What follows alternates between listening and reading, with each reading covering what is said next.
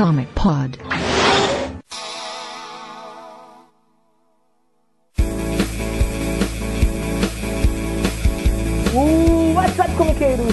Bem-vindos a mais um Comic Pod. Nessa edição nós vamos falar sobre quadrinhos e músicas e vice-versa. Uma bagunça que eu tive uma ideia louca lá, porque faz uns três anos mais ou menos que eu queria escrever um texto sobre punk rock e quadrinhos. Aí eu comecei a desenvolver mais sobre isso, fui desenvolvendo, aí eu passei do punk rock pro hardcore. Aí daqui um pouco cheguei em metal. Aí daqui um pouco o Load começou a me apresentar um monte de parada de rap que tinha em quadrinho. Aí eu disse, puta que pariu, velho. Não vai caber em texto, eu vou fazer um podcast que aí eu resolvo tudo de uma vez só.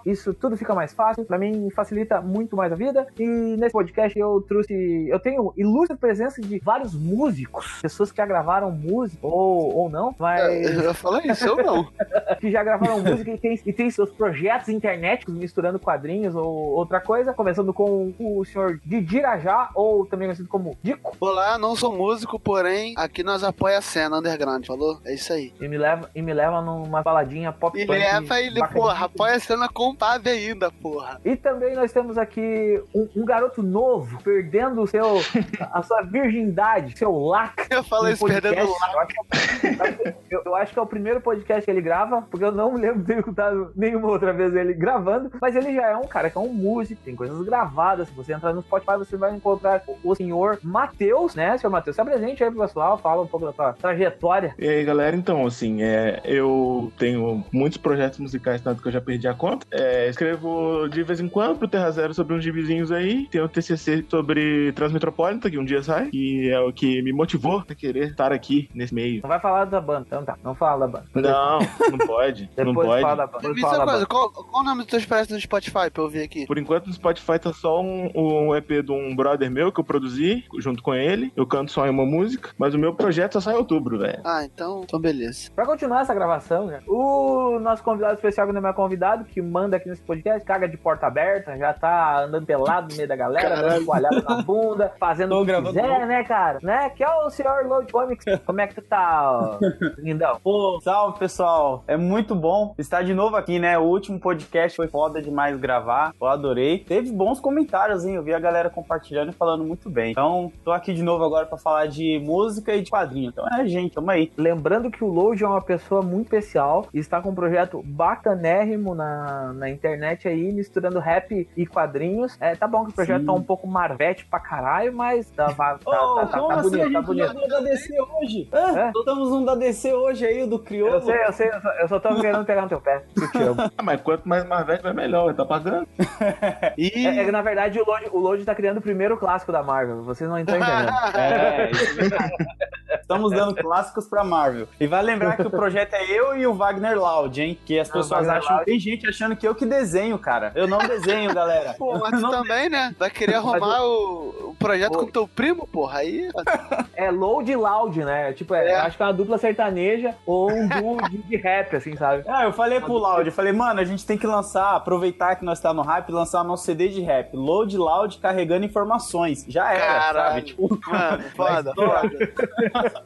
foda. Loud, pra quem não conhece, também trampa com uma banda de hardcore capixaba, só conhecida como Dead Fish. Ele que faz todos os trampos de, de arte do Dead Fish. Então, Ah, conhecem pode Dead crer, vocês pode sabem que crer. ele, que ele faz essas mãos aí, ele já fez uma, umas outras paradas pra Ratos de Porão e coisa, e ele tem um projeto bacaníssimo de punk rock e quadrinhos que ele tipo, subverte alguns personagens do punk rock e bota nas capas de gibis conceituados. Tipo, tem Ramones na capa do Homem-Aranha, claro. Essas paradas assim. Mano, caralho, se ele, se ele faz as artes da difícil, então tem a camisa dele, brother. Provavelmente. A, provavelmente. capa, a capa do Vitória é dele. Não, mas Imerge, que eu comprei uma recentemente que é um, um, um esqueletinho É da hora. ah, mas Ele que faz as artes da- Irado, das irado, moleque. As- Essa capa é pica. Essa camisa é pica. To- todas, as- todas as artes são dele, cara.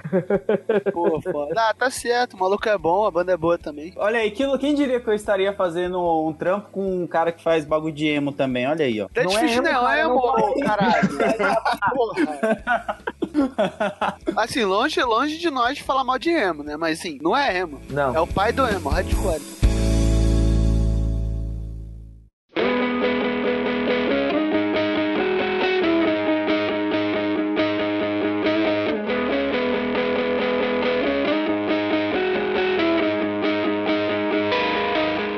Começar com. O Dico, antes de a gente gravar, começar essa gravação e tudo, o Dico chegou e disse Fábio, vamos fazer uma pergunta meio capiosa, assim, sabe? Uma coisa meio, meio louca pra gente falar, tipo assim, o que que a música representa pra cada participante desse, desse programa. Então eu já digo pro Dico logo começar a engatar pra eu tentar entender qual é a linha de raciocínio dele. Cara, eu só espero que eu não, não deixe o programa pesado logo no começo, assim. Mas, cara, a música pra mim é tudo. Literalmente, a partir da minha adolescência até hoje, música é uma parte da minha vida. Se eu arrancasse música, literalmente, perder uma parte, tipo, do que eu sou, do que eu me tornei hoje. Muitas das vivências de, das pessoas que eu conheci, das experiências que eu tive, foi porque em algum momento eu comecei a ouvir bandas de rock, principalmente bandas emo e de hardcore, tá ligado? É, recentemente comecei a descobrir o, o rap uns aninhos e isso é, acabou me acrescentando outras experiências, outras vivências. Conheci pessoas, conheci artistas, tive experiências e, cara, assim, de tudo pouco. E, e aí um, um, momento importante que eu gosto sempre de, de pontuar a importância para talvez tentar traduzir a importância para mim é que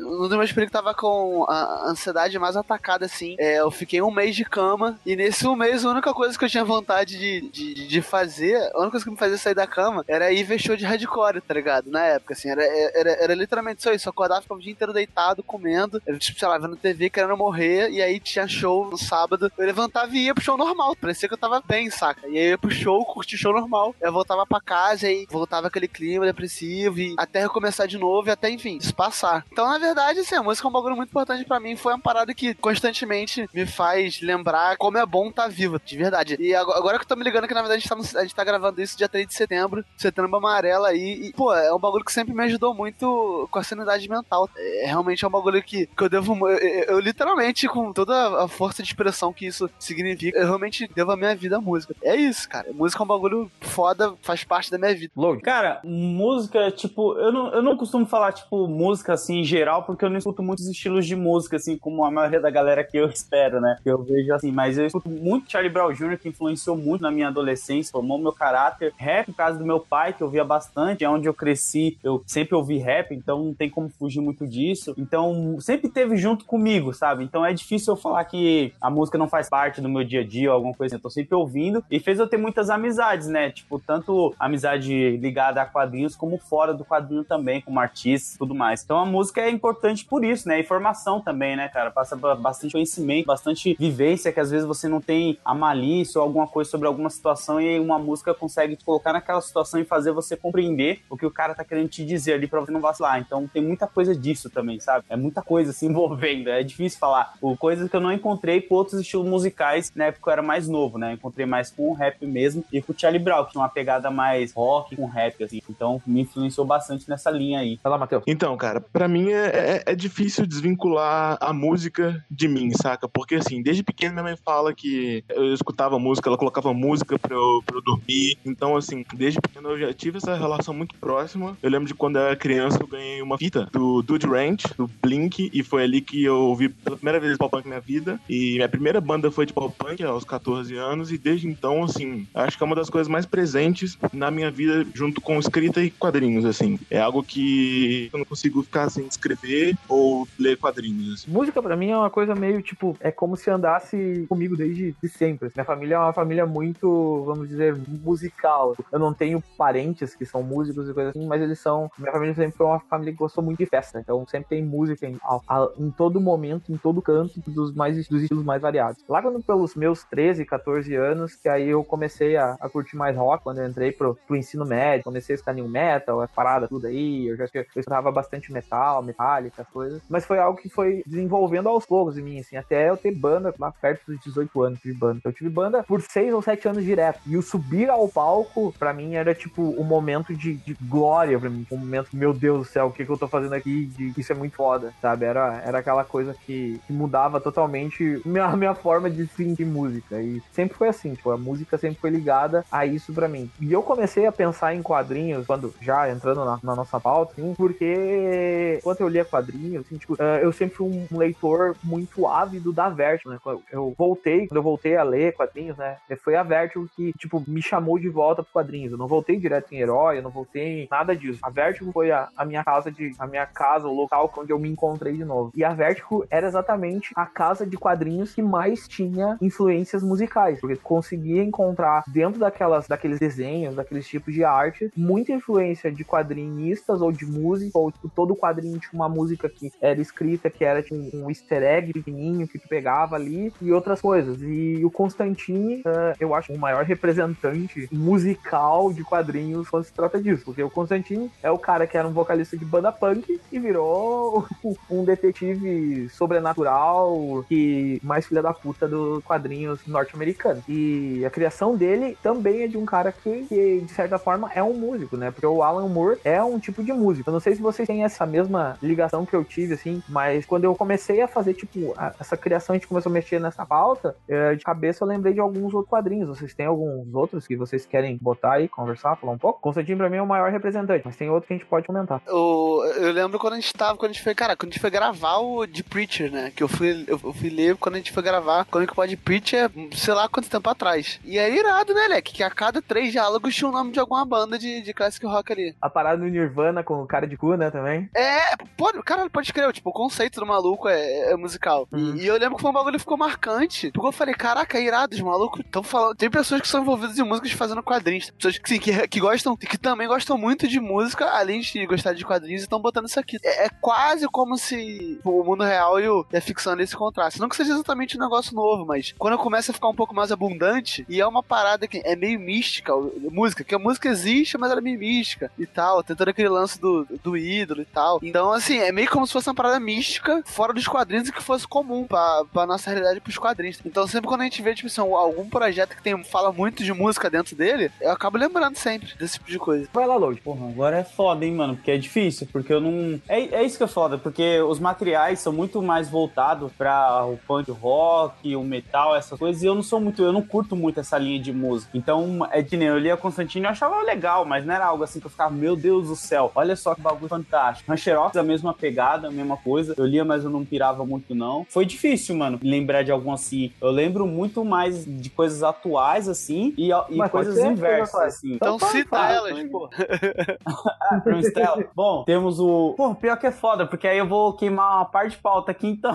Posso falando? Vai falando, depois eu vou remendando. Então tá, material que me remete muito à música. Meio clichê, porque já saiu, mas tem Magnéticos, que é um material nacional que conta a história do punk aqui no Brasil, né? O surgimento de algumas bandas, como eles faziam para divulgar os materiais e tudo mais. Foi o Rafael Fernandes que me prestou esse material até, e eu acho ele muito bom. O Hip Hop Genealogia, que é um material que a Verita publicou, que tava sendo lá fora pelo Ed Piscor, ele é um material que para mim é tipo, eu não diria Bíblia, assim, que seria exagero. Mano, mas não é, não é, é exagero, algo... não. Caraca, Load, parece que a gente tá vivendo com os caras, bicho. É inacreditável. Ah, cara, a riqueza é incrível, a riqueza de detalhes, tanto na arte quanto na história do Ed Biscor, cara. Sim. A pesquisa que esse cara fez é inacreditável. Tal qual a gente assistindo o Get Down, a gente se sentia, tipo, amigo dos moleque, o, o, aquele gibi é a mesma coisa, cara. Tu já tava na loja de disco, eu vi algum disco, acho que era do. Ai, do maluco com K, o nome. Era Chris, com K, algo, é, com alguma parada assim. Esse é maluco do começo. Enfim, eu olhei do maluco, tipo assim, eu lembrei da passagem do cara no hip hop genealogia. Não, mas aí, Dico, você tem que lembrar assim, que eu tava conversando com um moleque que ele leu hip hop genealogia e ele não gostou. Por quê? Porque ele não gosta de rap. Ele não gosta de hip hop, ele não gosta de nada. Ele pegou como um quadrinho e falou que achou chato, cansativo, ah, que o texto do cara lembrava muito do Cliff Claremont na era dos X-Men, aquele monte de textão de memória e tal. O e aí eu falei, sentido, pô, tá né? Tá não, mas é, e... Posso fazer uma pergunta? O cara não leu a contracapa do bagulho? É, pois Hã? é, né? Na contracapa do bagulho tá ali dizendo, cara, que é um, que é um gibi histórico, tá explicando. Sim, mas tem gente que eu acho que não, não, cara tipo, não, tem não entende a proposta. Não entende a proposta do projeto e ele, ele não gostou. Ele falou, tipo, ah, cara, eu não achei, eu achei chato, parei na metade, não quis voltar e tudo mais. Então, tipo, pra mim, que eu gosto de hip hop, o Dico, é tipo, mano, isso daqui é quase que obrigatório se você gosta de rap, sabe? Você quer entender uhum. a cronologia do surgimento lá na gringa, você tem que uhum. ler o material mesmo. Mas agora uhum. eu acho uhum. que pra quem tá se introduzindo nesse universo agora da música, é um material que a pessoa vai ficar meio que boiando, não vai entender o que é o Kuhurg, não vai entender nada ali.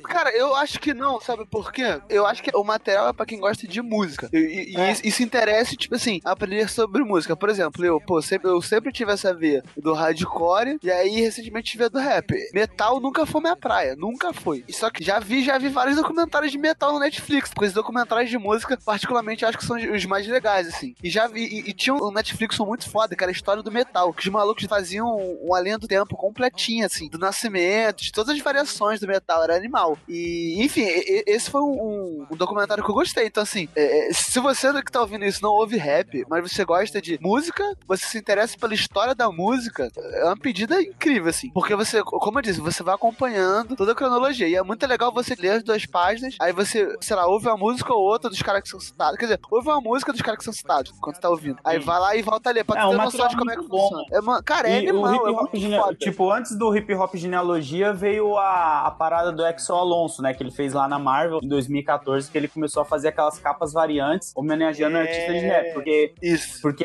tipo, se tem uma galera aí que não sabe, o Exo Alonso, ele já deu muitas entrevistas falando que gosta pra caramba da cultura hip hop, ele vive. E o Mike Del Mundo, cara, é um cara que ele fala que, tipo, os quadrinhos pra ele é a profissão dele e tudo mais, mas ele respira rap, tá ligado? Ele gosta muito de hip hop. Então, ele é um cara que ajudou bastante o Exo Alonso também nesse projeto. E aí, depois disso, veio o hip hop genealogia deixando mais na cara ainda, assim, tipo, olha aqui como a gente gosta disso. Mas isso é, tipo, no meio dos quadrinhos, assim, porque eu já via isso na própria música, assim, no próprio rap, com o Ten Clan, o MF Doom, tá ligado? Quasimoto, que é lá do Mad Lib, esses caras sempre deixaram muito claro, assim, tipo, ó, galera, a gente consome quadrinhos, a gente consome cultura pop, e a gente usa isso na nossa música. Aí vai de vocês conhecer também pra poder entender nossas referências, sabe? Então, eu nunca via muito nos quadrinhos, eu comecei a ver essa ligação nos quadrinhos Dentro depois que rap. surgiu o Exo Alonso, é, eu vim ver primeiro no rap pra depois puxar quadrinho. Então comigo foi ao contrário, sabe? Do que foi com vocês, com o Sim.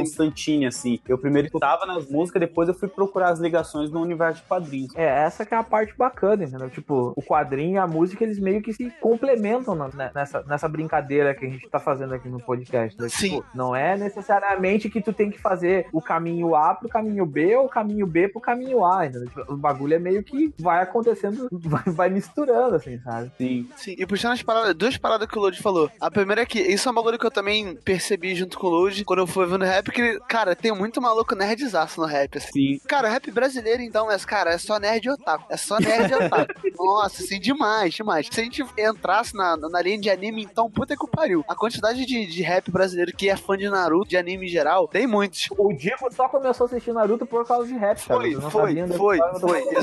Gente, real, real.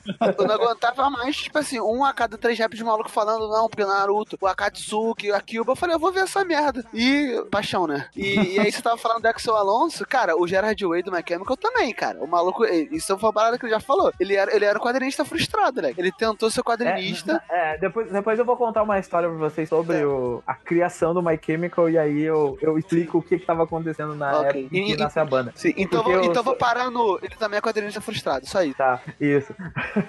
É, continuando, Matheus, te lembra alguma coisa aí? É curioso comentar o, o- sobre o Exo Alonso, porque ele tava lá na época da fundação da Vertigo, né, cara? Ele era um Sim. Editores da primeira equipe e ele tava ali. E a Vertigo, eu acho que a Vertigo sempre foi muito punk, mesmo é, sem ser relacionado com música, sabe? Era meio que tipo um ato de resistência. E o primeiro quadrinho a ser publicado pela Vertigo foi uma série da, da morte, né? Que tipo é um símbolo gótico enorme. Sim, assim. sim. Mas, Lembrando que o próprio Sandman, quando nasce, o Sandman tem muito daquela vibe do The Cure, assim, tipo, o Bauhaus, aquela, é, aquela exatamente. aquela coisa gótica, assim, que tu, olhava uma foto do, do, do Gaiman e tu olhava a foto do Robert Smith e dizia, cara, os loucos são, são irmão, né? Pois tem uma- um parentesquinho, né? Quando o Matheus citou esse bagulho da, da Vertigo ser punk, eu falo isso. Os caras realmente, principalmente no começo, tinham muita influência visual de movimentos musicais, sabe? Muito aquela A Shelly estética. Bond era uma punkzona, assim, tipo, a Shelly Bond, a, a, a editora da Vertigo. assim. Foda. Tipo, ela sempre foi muito punk, muito louca, assim. A galera conhece ela, ama ela de paixão, mas ela sempre, ó, sou punk, velho. Entendeu? Tipo, eu curto essa parada. E, e era isso que eu acho legal, que era tão legal dentro da Vertigo também. Tipo, era essa mistura, tipo, de, de conceitos, ideias e coisas que iam saindo. Tipo, é- era essa parte legal. Esse bagulho da galera ser punk assim, na verdade, quando você meio que começa a se atentar, quando, sei lá, você toma a pílula da Matrix, tu começa a se ligar que, na verdade, no meio da vida real, tem muito maluco que, tipo assim, é fãzaço de alguma parada de música, geralmente é punk, dependendo da idade, geralmente é punk, aí hoje em dia é mais a galera que é é meio emo, assim. Mas, assim, é, é muito comum tu ver um- uma pessoa relativamente aleatória, assim, depois quando tu vai ver, o maluco é nerdzaço de música. O maluco é Uhum. muito fã, sei lá, de metal, de funk, tipo, é um bagulho que acontece direto. O João Gordo, ele é noia de Tokusatsu, mano. Tipo, ele é o cara Sim, viciado em bagulho de Tokusatsu. Punk loucão lá. Quando eu falei com ele, ele começou a falar que gostava de Tokusatsu, Perdido no Espaço, essas paradas. Sim, tipo, meu Deus, eu não imagino o João Gordo assistindo Jaspion, tá ligado? Na sala dele, assim, pô. Eu não imagino. Não, o, Jo- o João Gordo. É, a gente vai comentar mais aqui, mas o João Gordo é nerdzaço, real de quadrinho. Ah, ia falar. O... Tá, continua, Matheus. Tu não, não chegou a complementar. Além do teu complemento, tu te lembra algum quadrinho assim? Que... Tipo, quadrinho não, a influência de quadrinhos que vem na tua cabeça, de música, assim. Mas então, cara, por muito tempo na minha vida, Scott Pilgrim foi meu quadrinho preferido, né, cara? E assim, eu escuto música lendo quadrinho o tempo todo. Eu acho que o Scott Pilgrim, principalmente porque, ainda mais por eu tocar baixo e eu, quando eu era jovem eu era otário, tipo Scott, assim. Então acho que rolava um, um, uma, uma associação, assim, um relacionamento. Sem contar que esse estereótipo do, do, do músico indie babaca é um estereótipo tão real, gente. Você não tem noção. É. E, mas esse bagulho do Scott Pilgrim é engraçado, que por mais que tenha uma batalha de bandas no bagulho, a coisa que eu menos associei Scott Pilgrim é, era com música, cara. Eu associava muito mais a videogame. No quadrinho, assim, todas as que eles ensaiavam e a música tá ali com a cifra e tudo, eu conseguia ouvir exatamente, assim, Caraca, a forma pode que era, crer, sabe? é nesse nível. Caralho, pode crer, é nesse nível, é nesse nível. E aí, tipo, É. quando eles fizeram um filme e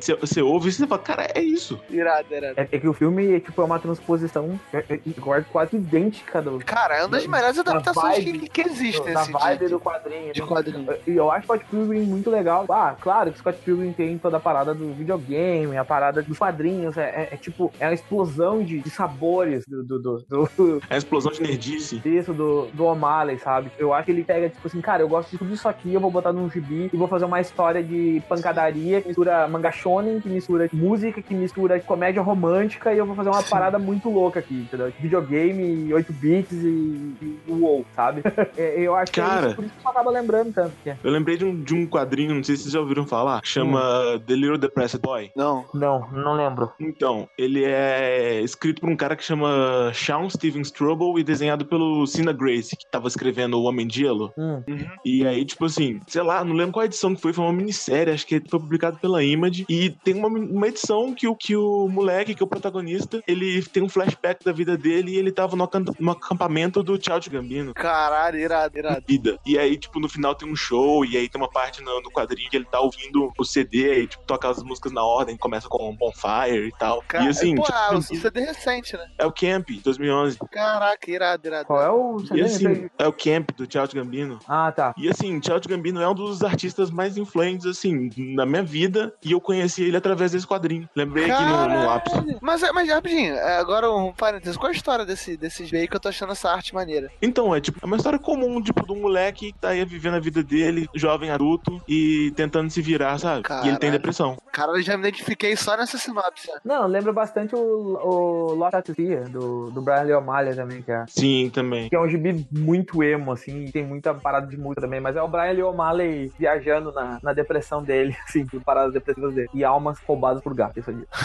Só pra... Eu, eu botei alguns títulos, assim, que eu lembrei de cabeça quando a gente tava montando a pauta. Eu lembrei de Rancherox, porque o que que é Rancherox? Rancherox é aquele gibi de ficção científica velho, velho, velho, saiu um tempão atrás, que é um gibi de ficção científica do Tanino Libertatore e do Stefano Tamburini, né? Que, que na verdade eles eram dois caras punks muito loucos italianos, né? Que eles faziam, como é que eu vou dizer, fanzines, nos anos 70, quase 80, assim. Eles faziam fanzines punk, sabe? Aquelas coisas que tu vai ver. Tem um show de punk e a galera tá sempre vendendo, tipo, um gibizinho, uma coisinha assim naquela época, né? Então eles faziam essas, essas paradas e eles fizeram um Rancherok pra um desses gibis e acabou que a galera curtiu tanto que acabou saindo depois, tipo, ganhou livros de qualidade ultra, ultra bem impressos e coisas assim.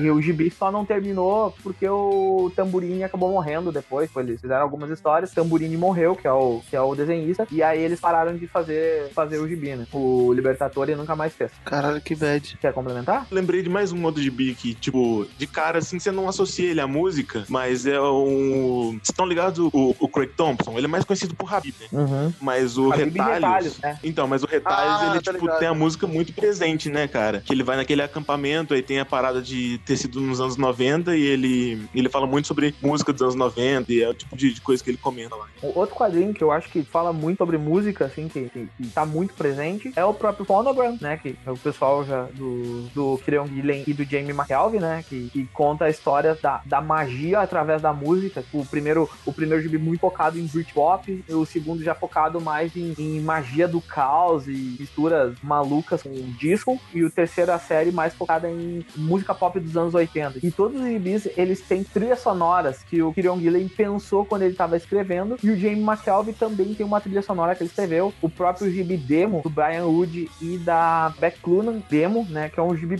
pra caramba, que eles são em 12 edições, que são tipo histórias standalone, sabe? Cada, cada edição dela. Uhum. Né? Começo, meio fim dentro do, do mesmo quadrinho. Só que cada uma tipo, tem uma, uma pegada musical diferente. Tipo, era, era tipo uma experiência dos artistas. Cada um escutava uma parada e ia desenhando e escrevendo em cima daquilo que eles estavam escutando. Então tem várias coisas bem legais que eles fizeram naquilo ali. Saiu, saiu meio independente, assim, e depois saiu pela Vertigo um segundo volume, que é bacana pra caramba. Punk Rock Disney, que é mais recente, assim, apesar de ele arranhar muito por cima a parada do punk, né? Ele é um gibi que fala muito sobre punk rock, sobre a parada anarquista, dá muita dica pra coisas que o cara quer escutar, que o Sean Murphy tava louco naquela época, tava. Eu agora lembrando de cabeça, eu lembrei, tipo, 10 assim, de gibis, assim, Divine, É, mas é porque The Weeknd, você falou de fonograma, né, cara? O fonograma é o começo de The Weeknd e Divine, né? É, é, tipo, tem, tem muita parada. Cara, tô pra- vendo as artes desse Phonogram aqui. Nossa, cara, parece animal o bagulho. Animal, assim. Phonogram é uma das melhores coisas que eu já li do Gilley e do, do McKelvey, assim. E era tipo Jamie McKelvey moleque desenhando, né? O- A arte dele hoje em dia é tipo níveis acima disso aí. Se tu olhar o Jamie McKelvey o- naquela época e hoje o cara desenha tipo, muito, muito melhor. E a primeira série era, foi escrita durante a época que o Kieron Gillen ainda tava trampando pra revista de games. Ele trampava uma revista de games na Inglaterra. Então ele escrevia a história entre trampar na, na edição das revistas e na, na coisa. Isso era bem corrido pra ele. E foi o primeiro trampo que ele fez, já largou, tipo, saiu na Image. e, Aí o cara virou um monstro da mídia já. O cara é um gigantesco.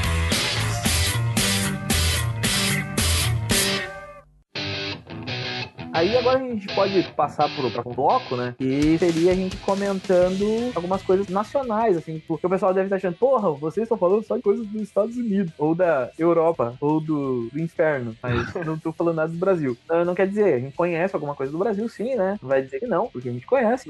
vocês lembram alguma coisa agora de cabeça, assim, que é musical, assim, de quadrinho nacional? No FIC de 2015, eu tava passeando lá, aí teve um que eu não cheguei a pegar, porque na época já, no, no- no dia eu já tinha estourado a cota de, de gasto, mas que me chamou a atenção. Era um chamado Pogando. Na banquinha tava a mina com classic punk rock girl, cabelo raspado do lado, colorido, e ela tava com esse gibi chamado Pogando, a, a autora é Pisonha. E cara, e a capa do gibi já é no caso um mulherzinha rock, rock and roll é, Pogando, que pra quem não tá ligado, Pogando é basicamente a galera que foi na rodinha ali. É, eu, eu nunca gostei desse termo, mas eu tô ligado que a galera do, do punk usa, então eu respeito. E aí na hora, já parei, já dei uma folheada, perguntei pra ela o que que era. Ela falou que na verdade é meio que uma história misturando crônicas assim, meio que dela. Então, assim, na verdade, meio que uma história com meio que um cenário de punk rock, assim. Não é sobre o punk, mas é sobre pessoas punks em, em ambientes punk. É isso. E na verdade, até hoje eu tenho salvo aqui, junto com o Magnéticos, que foi citado, pra pegar pra ler. Que eu acho que tem tudo pra ser animal. E já vi. Eu não li, mas a minha filha número 7 já leu. E eu já vi muita gente recomendando muito, cara. Esse aí eu não conheço. Gibi sobre vivência punk, cara. Isso não tem como dar errado. Pô, desde o FIC 2015, ele Pô, já passaram três anos. Eu nunca esqueci disso. Tanto que eu lembro que na época eu não cheguei a decorar o nome dela. Então eu fiquei papo de um ano. Quando eu chegava pogando no, no Google, não achava. Botava pogando com a ordem, não achava. Aí, aí, eventualmente, no Twitter eu vi o Cid Guzman comentando. Ele, não, porque eu pogando na pessoa. Eu falei, porra, é esse. É esse aí. E aí, e aí eu estou aqui. Pogando saiu pela SESI, pela editora da SESI. Foi, foi, é, foi de edital e caramba, foi. É, é, cara, é, é grandinho, o bagulho não é fino não, é, assim, pro padrão de material nacional, que é relativamente fino até, é do tamanho de encadernado que a gente pega da, da Panini. Uhum. Mais coisas? Bom, nacional, cara, que eu lembro agora de cabeça é o Magnéticos, que o Rafael Fernandes me emprestou. E tinha outro, mano, só que não vou lembrar agora. Mas tem. Oh, o Bob Cuspe conta? Conta, lógico. Conta, claro que conta. Claro. Fa- Pô, faz claro parte da cultura, porra, a cultura brasileira de cartoon, né, de cartoon tirinho, enfim, essa cultura. Se tem uma coisa que conta, é isso aí, pô. É o Bob Cuspe. É, exatamente. Angeli louco no punk rock. É, Exatamente. cara, o moleque, o Angeli, calma aí, um pausa para falar de Angeli, moleque. O Angeli, eu conheci nas tirinhas que tinha no jornal O Dia, que é o jornal daqui do Rio de Janeiro e tal. É o único jor- jornal de grande circulação que meio que, que bate de frente com o Globo, assim, aqui Uhum. no Rio. E, e aí ele- eles sempre tiveram um- uma sessão de tirinha, hoje em dia tá meio escateado, mas e aí teve uma época áurea que acho que, se eu não me engano, eram cinco tirinhas. Aí tinha o Angeli, Laerte, tinha mais os outros malucos que são famosos assim, do Brasil. Da galera do Pasquim. Não sei, tenho que ver os personagens pra lembrar. Mas eu lembro que eram quatro ou cinco, assim. E aí, anos depois que eu fui descobrir que era só o maluco pica do, do cartoon brasileiro. E aí, pô, todo domingo chegava ali, eu parava pra ler, lógico, já curtia quadrinho. E é muito doido, porque a arte do Angeli, a arte dele já tem cara de punk. A arte já é, Ela punk. muito suja, né? É, É e, muito e, moleque, e é sempre os personagens trashzaço, os malucos nas casas fudidas, doido, tipo, assim, dentro de bebidas, de bagulho agressivo. Aí, eu lembro que tinha uma, uma dupla de irmãs gêmeas, elas atacavam, assim, a galera, esfregavam o peito na cara dos malucos, era de bagulho, assim, agressivaço. Eu lembrei disso, que sempre foi uma arte bem punk, assim, agressiva. E quando o material dele não era sobre punk diretamente, como era esse, como era, por exemplo, Bob Cuspe, às vezes era, por exemplo, tinha um personagem que não sei nem se tinha nome, que era, que na prática era a representação do próprio Angeli, né? E o maluco se vestia como um punk coroa comum. Quando você vai na galeria do rock, tu vê um monte daqueles Angeli ali passando, saca? E é isso, assim, a arte dele respirava essa estética do punk que, que mesmo não ouvindo tanto, não, não tendo a vivência, eu sempre fui muito apaixonado por essa estética do punk. Cara, você falou de FIC, eu lembrei que no FIC de 2011 eu comprei o Mundo Urbano. Ah, Urbano. sim, mundo E urbano. assim, eu nem lembro mais qual que é a história, pra falar a verdade.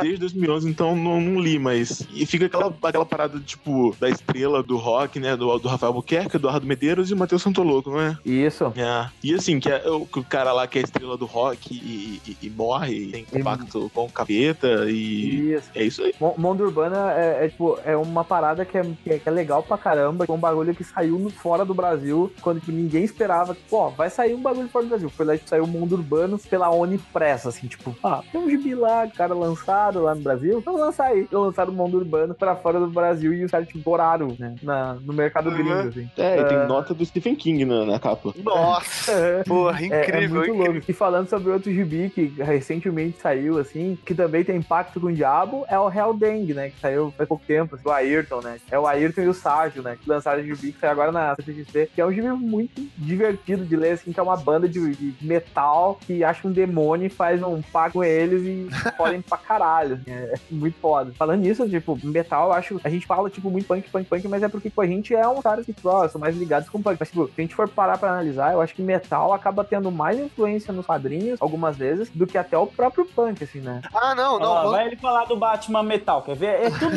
isso pra falar do Batman Metal. Tenho Pra certeza. defender, defender o Batman mental. Não, mas com Já vem ele certeza. falar bem Scott Knight e Greg Capullo. Eu não vou, eu não vou admitir isso aqui. Não vou. Mas Não, vai. até porque, cara, a vida inteira eu tô acostumado a, a associar a nerdice com metal, assim. Não sei dizer exatamente o porquê ou como, mas sempre foi muito. Na verdade, o, o nerd padrão, o nerd médio, ele sempre foi muito fã de metal. É, é, acho que depois, quando eu fui ficando mais velho, que eu fui vendo mais outras pessoas que eram nerds e, e não eram tão fãs de metal. Mas quando eu era mais novo, parecia que todo mundo ouvia, ouvia só metalzão clássico, pá, Metallica, Iron Maiden, e eu era o único que curtia hardcore e emo. Inclusive, pô, quando a gente era mais novo, começo do Comic Pod, cara, o, o Kajima era metal, metaleiro clássico. Cansei de discutir do Kajima xingar emo e eu puto porque ele só queria ouvir metal. Rolou muito isso. Já pra gente aproveitar e já falar de outro cara que eu acho que é muito legal, assim, e é um cara que ainda tá galgando espaço nos quadrinhos, mas é um cara que sabe muito bem dosar essa parada de música, quadrinho, e é nacional, é o Fred Casar. Eu não sei se vocês já leram alguma coisa dele, mas ele tem uma webcomic chamada Nocturne, que ele lança semanalmente alguma, algum- algumas coisas, que é uma história tipo de, de um grupo, é tipo, são bandas que se juntam pra lutar contra, contra monstros, assim, tipo, e aí eles usam os instrumentos deles como arma contra esses monstros, tipo a música. É muito divertido esse trampo deles, assim. Já saiu, tem um gibi já, já saiu um gibi impresso, eu comprei na, CC na CCXP, eu já tinha lido o gibi antes, eu conheci o gibi por causa da, da Le Pressure, né, da a Le Pressure, que, que Aham. fez arroz. Ela uma vez tava conversando comigo e ela tocou esse tweet, assim, no, no meio do- dos meus bagulho e eu acabei conhecendo o trampo do, do Fred. O Fred é um cara muito, muito bacana, faz esse Sim. tipo de coisa. Como é que se escreve esse Nocturne que eu tô achando aqui no Google? Que eu joguei Nocturne, é Fred Casari e não achei nada no Google. Ó. Ah, que tu jogou no coisa aqui. É, não, joguei só Nocturne, só que só vem em League of Legends. Ah, não, mas aí é... Não, mas, mas tranquilo, era pra ajudar o nosso ouvinte, mas não tá achando, tranquilo. Aí tá aí o link, ó. Te deu o link. Aí, eu ah, vou deixar o link da. É. Quase tudo que a gente tá comentando aqui vai ter link na descrição ou pra comprar, se a gente achar pra venda ainda, ou pra vocês lerem por alguma coisa que a gente consiga meios escusos pra leitura. Ah, eu que falei errado. Vocês procuram no Google como Nocturne Comic. E o nome do cara não é Fred Casari, é Caçar. Tipo, Caçar. ca caçar, só que sem ser cedilha com dois S. É isso. Isso. Não, era só pra facilitar a galera achar. Mas, pô, desenho desenhozinho irado, hein? Não. Artezinha maneira. E, e é um gibi que dá pra ler em inglês, tipo, ele, ele traduz todo o gibi pra inglês pra, pra ter mais gente. Então ele é um cara Maneiro, que maneiro. faz um trampo tipo, muito completinho, assim, sabe? Aquele trampo completo pra que a galera vai curtir, tipo, vai, vai pegar as referenciazinhas, tudo, Ah. tudo bem bacana. Acho que ela foi indicada, se eu não me engano, ela foi indicada ao, ao HQ Mickey, agora eu não lembro, foi ou não foi. Pô, posso estar correndo, incorrendo ao erro, mas ele é um, Sim. se não me engano, foi. Pô, e tem trilha sonora no site, né? É isso mesmo? Hum? Toca música no site? É que tem um playerzinho em cima, mas não toca nada não. Mas enfim, é, mas não funciona, infelizmente. Alguma coisa que era. Tu lembra, Matheus, assim, de, de coisa além do mundo urbano? Tem o fato de que no Day Tripper o, o Brás é o Chico Ar, mas é só isso. Como é que é a história? O Brás, protagonista do Day Tripper, Ah, pode, caralho, pode. Não, pode crer, pode crer. É ele mesmo, Mas não, verdade. tu não reconheceu isso? Ah, não. Porque, tipo, Não, mas Ah, é- assim, é que- não, é assim, que- é que- é que- Foi muito Não, não, triste, né? É que, Ah, é que tem não. que fazer toda a explicação, porque o pai dele era um cara fodão, tipo, essa coisa toda. Ele foi pra outro caminho, por causa que. é. Pra não ficar ser, ser, ser reconhecido pelo que o pai fazia, porque o pai dele é, tipo, é- o pai dele era um cientista político. O pai do Chico Buarque é um cientista político foda pra caralho. Sim, um essa foda pra caralho. Tipo, ele é um louco que, tipo, tem muita coisa que saiu academicamente. E, tipo, o filho dele não quis ficar atrás disso. Então ele foi pro outro caminho. Tipo, ele começa meio acadêmico, mas ele começa a ir pra música e aí ele cria a parada dele toda na música pra, pra descolar da, da ligação com o pai. E aí ele tem esses problemas, pai e filho e coisa. Pô, naquele material, não sei se saiu aqui no Brasil, eu acho que não. É que eu tenho um italiano aqui, o Stanley Encontra. Tem o Jorge Benjor também numa das páginas do Homem-Aranha. Ele tá lutando contra o que tá tocando o Jorge Benjor enquanto conversa Stanley de fundo. É muito foda. Eu vou colocar a página legal.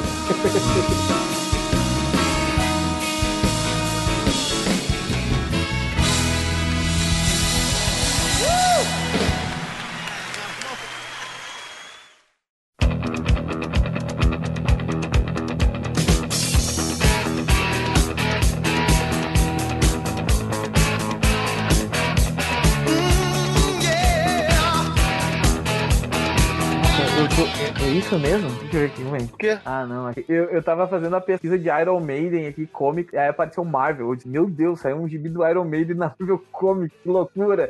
Mas rolou mesmo não não? não.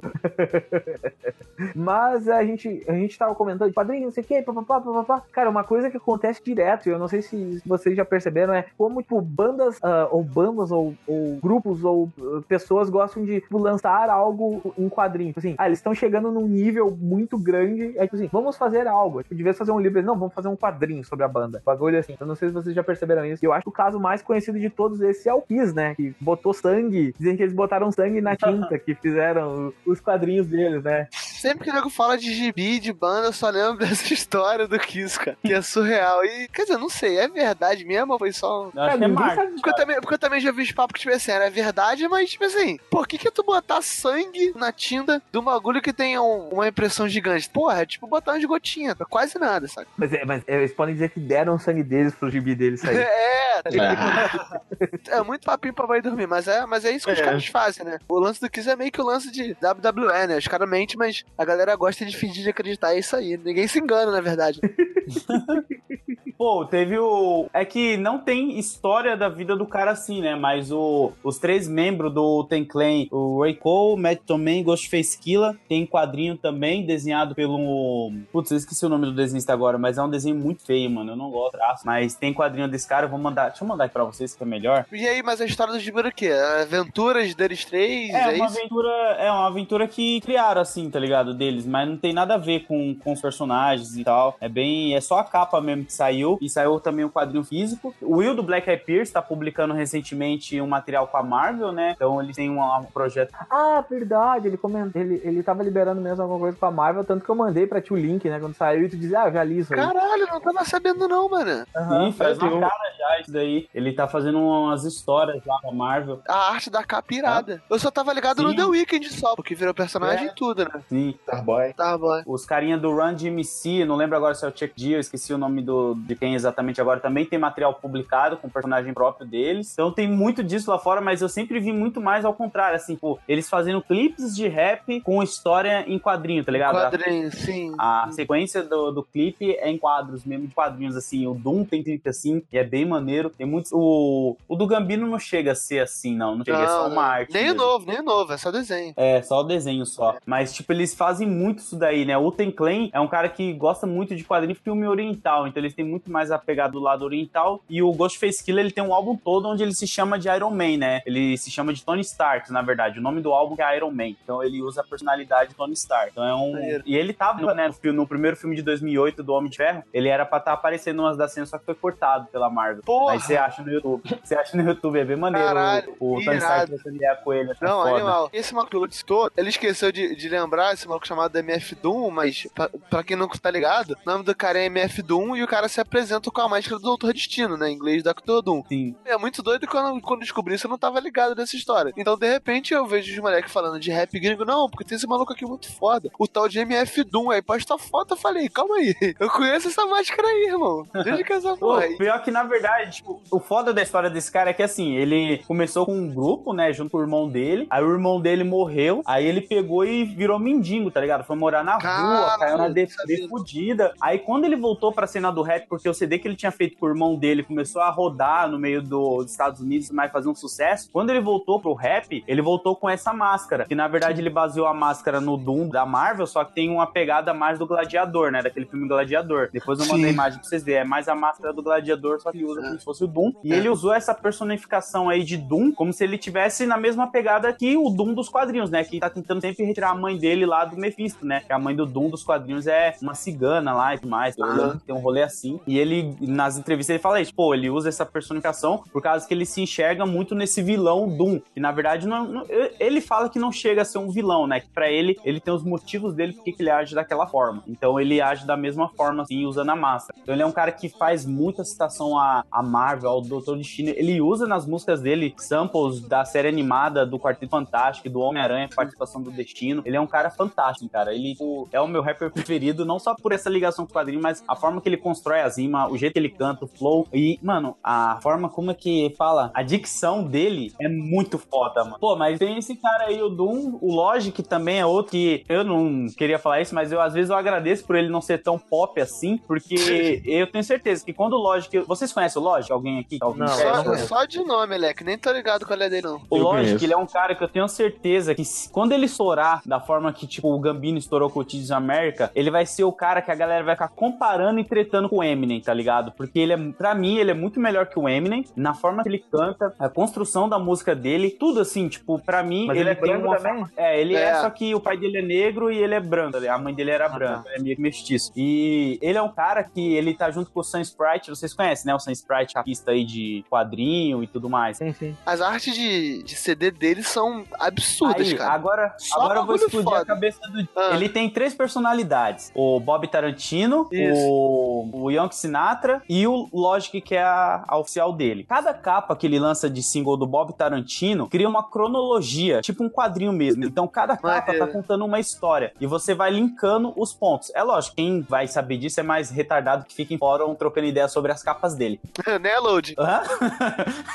é, eu fico perdendo meu tempo, porque, mano, o último CD dele que ele lançou é a conclusão da saga. Ele chegou na onde ele queria chegar e tudo mais. E cada capa é uma parte dessa viagem que ele tá fazendo. E na última capa do Bob Tarantino, volume 2, que ele soltou, tinha já um easter egg que ele ia voltar com a personalidade dele do Onk Sinatra. Então era coisas que para algumas pessoas já tava, tipo, revelado, assim, mas pro público em geral não, que não fica caçando esses easter eggs. Então o uhum. Sprite, junto com ele, são caras que gostam de quadrinhos. Eu nunca vi um cara criar uma cronologia que nem histórias em quadrinhos contando uma história com capas de álbum, cara. Eu não vi isso ainda, Foda. não sei se metal. Não, brother, e as participações aqui é só maluco high level. Puxa T, Two Chains. Não, o, ele, ele fez tá aquela música famosa, não. vocês devem conhecer, que é o Black Spider-Man, é a música dele, e tem aquela outra também que é para suicídios lá, que ele fez, que é o número de suicídios dos Estados Unidos. Então ele, ele é um cara que, para mim, assim, quando ele estourar, a galera vai ficar tipo, ah, ó o Eminem, não sei o quê. Então já fica aqui meu recado que, Eminem, desculpa, mas não dá, você fez a trilha do vento. É ele fez a trilha do, do Black Spider-Man.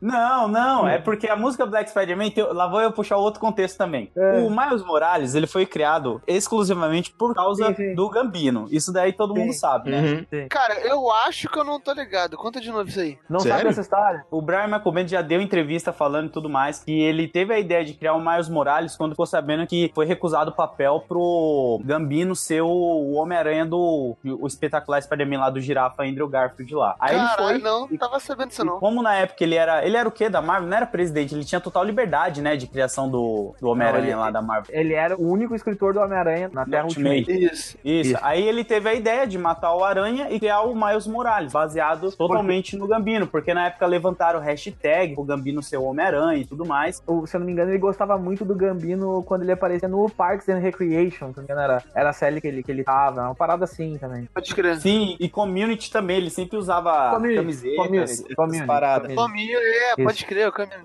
E aí o Brian Michael Bendis foi e criou o Miles Morales por causa do Gambino. Pô, ele viu que a Sony não aceitou, aquela coisa toda, a galera levantou hashtag, você acha até hoje aí a hashtag e a galera citando ele como Miles Morales, querendo ele como Homem-Aranha. E na época não Caralho. existia o Miles, tá? Ele criou depois. E aí, o Logic, ele pegou e fez essa música Black Spider-Man, onde ele trata desses temas, assim. Por que, Hum. que as pessoas são desse jeito? Por que não pode mudar, ter mudança, sabe? Ele fala da namorada dele, que é de outra etnia, ele namora com ela, sabe? Ele mexe com esses negócios de troca de etnias. Foi o que aconteceu com o Miles na época. Maneiro. Então é por isso que hoje em dia existe toda essa comoção pra um dia o Gambino ser o Miles Morales, sabe? Caralho, verdade, ele já um- foi na, na animação e parada, só não é no. Ah, É, ele né? dubla, né, na animação Isso. e no filme do Homem-Aranha ele é o Gatuno, né? Tem o É, isso lá. foi maneiro. É, não, não, sobre essa passagem do Gambino aí, primeiro sempre bom lembrar que o Miles Morales é o melhor Homem-Aranha, isso Sim, não é discutível, tem apenas é.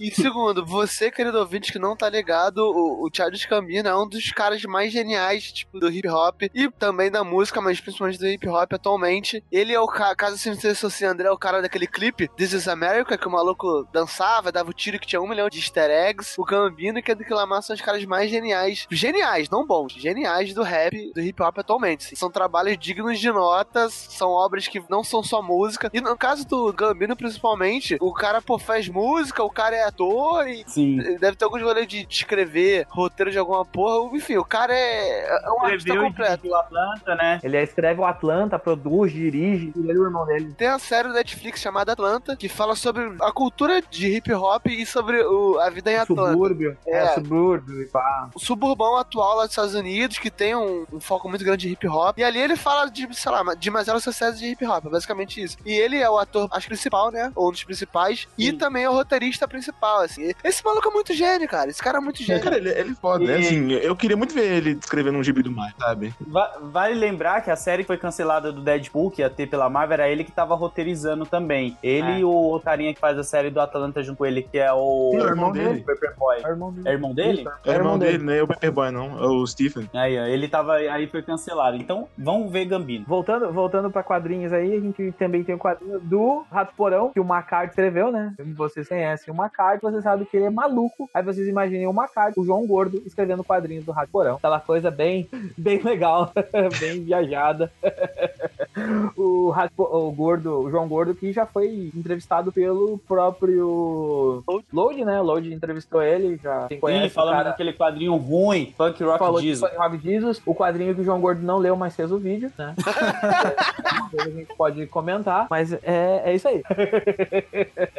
Caso a galera não, não, não tenha associado, o McCarthy é, o- é quem faz as artes do, do CD do Rato. É, ele fez acho que três capas do rato, É. né? O Brasil. A que, eu lembro, lá. a que eu lembro de cabeça é Brasil, mas tem outro. Ah, outra coisa, assim, tipo, eu ia falar agora, mas uma parada que eu, eu acho que eu devo ter uns dois ou três gibis é, tipo, bagulhos ligados ao Beatles, quando se trata de quadrinhos. Tipo, os caras têm muita coisa, né? de Beatles, assim, sabe? Aquela parada, tipo, Beatles saiu, eu tenho o quinto Beatles, saiu, que é a É, história esse aí, do... quando saiu, todo mundo ficou maluco, cara. É muito, muito bom, Kito Beatle. Eu tenho uma biografia do John Lennon, Bibi também, que eu acho muito bacana, assim, é. Foi uma banda que criou muita coisa, né, de, de quadrinhos, paradas. Uma outra coisa que eu posso pontuar, que eu acho legal pra caralho, foi aqueles quadrinhos que saíram do Megadeth, que eu escrevi um texto, até dois textos falando sobre isso, saiu até no, no Whiplash, na época, né, os dois textos saíram no Whiplash. isso, hein? Que é um portal gigantesco de metal aí, com música. Porque se tu parar pra pensar, essas capas do Megadeth da Iron Maiden, né, cara? Quadrinho pura. Tudo bem que eram Uhum. as, as capas eram umas artes meio zoadas, mas, tipo assim, os conceitos eram muito de vilão mesmo, né? Mas a parada do Megadeth era, era divertida porque o que, que ele fazia? Eles pegavam a música do, Def- do, do Megadeth, assim, tipo, eles escolheram músicas e botavam num quadrinho, e tipo, eles faziam, em cima daquela música, eles escreviam um quadrinho. né? Cara, irado, irado. Era a letra do quadrinho rolando e uma história rolando junto com a letra do da, da música, entendeu? Maneiro, era maneiro. Muito, muito louco, assim, patologia pura, gente morrendo, cabeça cortando, era aquela coisa bem. Era da Caos Comics, saiu até. Então, tipo, era aquela coisa, oh meu Deus do céu, sangue, o que? É. É, não, os, os caras os caras é sanguinário, os caras adoram É. uma artezinha que choca. Uma coisa que eu lembrei quando a gente tava discutindo, até eu e o Dico tava comentando, que a gente, claro, quando a gente era novinho lá, a gente curtia umas boy band louca, né? E eu ah, lembro do. lógico, não pode faltar. Eu lembro do, vídeo do Backstreet Boys que saiu, né? Aquele. Sensacional. Eu lembro que eu descobri isso na, na revista Herói, porque o Stanley tinha Exato, eu redesenhado. também, eu também. Ah, moleque, tamo junto, porra. E, e, cara, esse, eu não sei vocês, eu realmente curti real a febre do Bat Brothers. Porque to- é, não, porque eu tocava pra caralho. E aí eu não sei como, a gente aqui em casa, meu irmão arrumou o CD. Eu lembro que a gente ouvia muito. Eu, eu, eu e meus primos, a gente se amarrava sério, assim. Assim, não de ser fã, igual era, tinha a garota na época, mas a gente achava maneiro pra caralho. Ficava viajando nos clipes dessas boy bands. E aí tô lendo herói, que eu lembro que eu não li muitas, então, tipo assim, já era meio difícil ter herói. Aí tava lá, não, porque o Stan Lee, o criador da Marvel, é, ele redesenhou o- o- os. Não, ele Os roteirizou. Ele roteirizou. É, assim. É, que no caso eu vi era, era só as artes. É, é, É, só as artes. ele meio que fez uma versão em quadrinhos dos, dos Backstreet Boys com superpoderes. Eu fiquei, nossa, que irado! E é maneiro mesmo. É um exercício criativo legal, cara. É muito divertido, assim, tipo, a gente consegue achar a na internet aí. eu não a- parei pra ler, não, nunca li. É, é, é bem bobinho, mas é divertido pra caralho. Ah, assim, tipo, irado, é, irado. é coisa de, de. Quem curtia, tipo, a banda boy band, aquela vibe boy band, ah, meu Deus, que foda. Era, Quem era não legal. curtia, era muito top. É, tipo, ah, tem outras bandas, tipo Iron Maiden, teve Gibi, a gente pode ficar comentando aqui várias coisas. Existe um bagulho que, tipo, eu até comentei, eu, não, eu acho que não entra aqui agora, mas a gente pode até comentar, que é, tipo, o, uma banda de metalcore, assim, que, que é super conhecido no planeta, que se chama The Devil Wears Prada. Sim, sim. Eles lançaram um EP em 2008, se eu não me engano, que o nome do EP era Zombie. E eles saíram naquela época, naquela época que tava estourando o The Walking Dead. Assim, Uhum. é, Tipo, quando tu vai ouvir o EP, ele é uma pedrada de cinco músicas, mas de pedrada, assim. É uma. Ah, o, é o melhor CD deles, né, Lex? Isso que eu vou falar, cara. O melhor CD dele. É. Porra, de o, melhor trabalho É, deles. E riff explodindo na cabeça e berro até o inferno, assim, Sim. sabe? E aí, quando eles lançaram o, gibi- o, o, o álbum, um pouco antes eles lançaram o álbum, eles fizeram uma pré-venda do álbum. E nessa pré-venda do álbum vinha um Tinha um gibi gibi. que contava a história do álbum, porque o álbum era conceitual, eram cinco Sim, músicas de um sim. cara de caras fugindo do apocalipse zumbi. E aí colocam eles, tipo, transformam os caras da banda em nessa galera que tá fugindo do apocalipse zumbi. É muito bacana, assim. É um gibi bem simplesinho também, não é nada, meu Deus do céu, mas tipo, fez um barulho na mídia dos quadrinhos quando eles lançaram. Tem matérias, eh, tem até uma, tem uma entrevista com o Mike Ern- Hernica, que é o, que é o vocalista da banda, e O vocalista. roteirizou o gibi. Então tem, tem uma parada toda bem divertida até. Já chegou a achar isso na internet? Eu nunca nem procurei, porque eu, eu lembro que na O época eu gibi? achei que ia ser impossível de achar. Não, saiu, tem, tem, tu consegue achar na. Tu consegue Ah. achar um louco aí. Ah, não tem- é, é tipo assim, pessoal, não tem à venda isso. Foi uma, uma série ultra Não, limitada. não, é, Os caras que não. fizeram só tem scan. Eu, eu consegui, eu tentei comprar na época e eu não consegui. Eu só consegui comprar a camiseta. Eu tenho a camiseta do álbum. A camiseta do álbum eu tenho. É um monte de zumbi louco, assim, muito foda. Sim, Mas sim. eu não, eu, eu não tenho nada do, do, dos gibis, nada disso. Eu li tudo por camp, porque eu não encontrava. Foi um bagulho muito fechado pra comprar. Fazendo um adendo sobre a banda, a banda é de metalcore, então, brother, é pesadão, é berradão, mas é muito boa, é tipo, é mó somzão, é foda, e é o melhor trabalho da banda, né? O Pablo falou que saiu o Walking Dead, só fazendo uma correção que foi um pouco antes, o Walking Dead saiu... Não, não, até- não, não. Ele saiu na época, na época que explodiu o Walking Dead, ele saiu junto, entendeu? Tipo, na, Ah, a o série quadrinho, tava eu tô sair. confundindo com a série. A é. série foi em 2010, velho. É, pois é. Isso. Não, na verdade, o que eu ia falar é que, tipo assim, independente da série, mas já é que tu falou do quadrinho, pode crer, mas independente da série, 2008 tava rolando um, um zeitgeist de zumbi. E foi acho que uns dois anos assim que, cara, todo mundo falava de zumbi, todo mundo gostava de zumbi, tudo que tinha zumbi vendia. E, e meio que foi nessa época, e junto disso, os caras lançaram um álbum conceitual que, além de ser foda, ainda veio o, o gibi. E que, que pra quem conhecia a banda era maneiro. O Zombie saiu dia 24 de agosto de 2010, O zombie? o álbum. Ah, então foi junto com, com a série mesmo. É, junto com a série. É, que foi. É, eu não lembrava direito. Eu, Não, eu já menos estou- ainda, né? Ela acha que eu É, não tô tá. cobrando porque eu também não. Mas enfim, esse, esse, e esse álbum é bom pra caralho, cara, porque tem uma música que é foda, que tem, no final da música tem tipo um áudiozinho de rádio do maluco desesperado falando que eles estão sendo é, consumidos pelos zumbis. E a. Outnumbered. Esse álbum é, muito tipo, foda, cara. nossa, é muito foda. A primeira música de trabalho do álbum é Outnumber. Tipo, cara, quando começa a escutar aquele bagulho. É, meu já começa Jesus, mó porradão, né? Amado, cara. Não, animal, animal, tá maluco. Onde eu tô? Onde eu amarrei Sim. meu bode, tu pensa, né, cara? Não, não, e esse trabalho foi tão marcante que tempo depois, quando tinha caído o hype deles, eles tentaram reproduzir isso, fazendo um outro que era com a temática espacial, que até que, Que é não era. ru- Que, é, que até que não era ruim pro período da banda, que já tinha dado a caída, mas. É, É, grande que, tipo, coisa. é, o pessoal não, não conhece The, The, The Diverse Brothers, tipo, a banda ela foi, ela é uma banda que começou e aí tipo, ela teve um pico muito rápido e quando ela chegou nesse pico, ah, grande parte da banda acabou brigando e tipo, a banda foi saindo dos caras, ficou três caras da, da formação que iniciou a banda. Tipo, hoje, a- aí o pessoal meio que leva, releva isso, tipo, a decadência um pouco do, do estilo da banda, porque ela meio que mudou totalmente no meio desse o formato da música que era feita. Mas é, é uma banda ainda boa de escutar, não é uma coisa. Não, eles não conseguem fazer só um álbum que nem eles vão. Sim.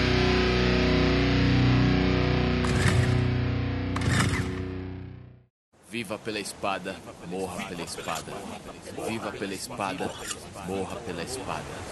Viva pela espada, morra pela espada. Eu ia, Filho da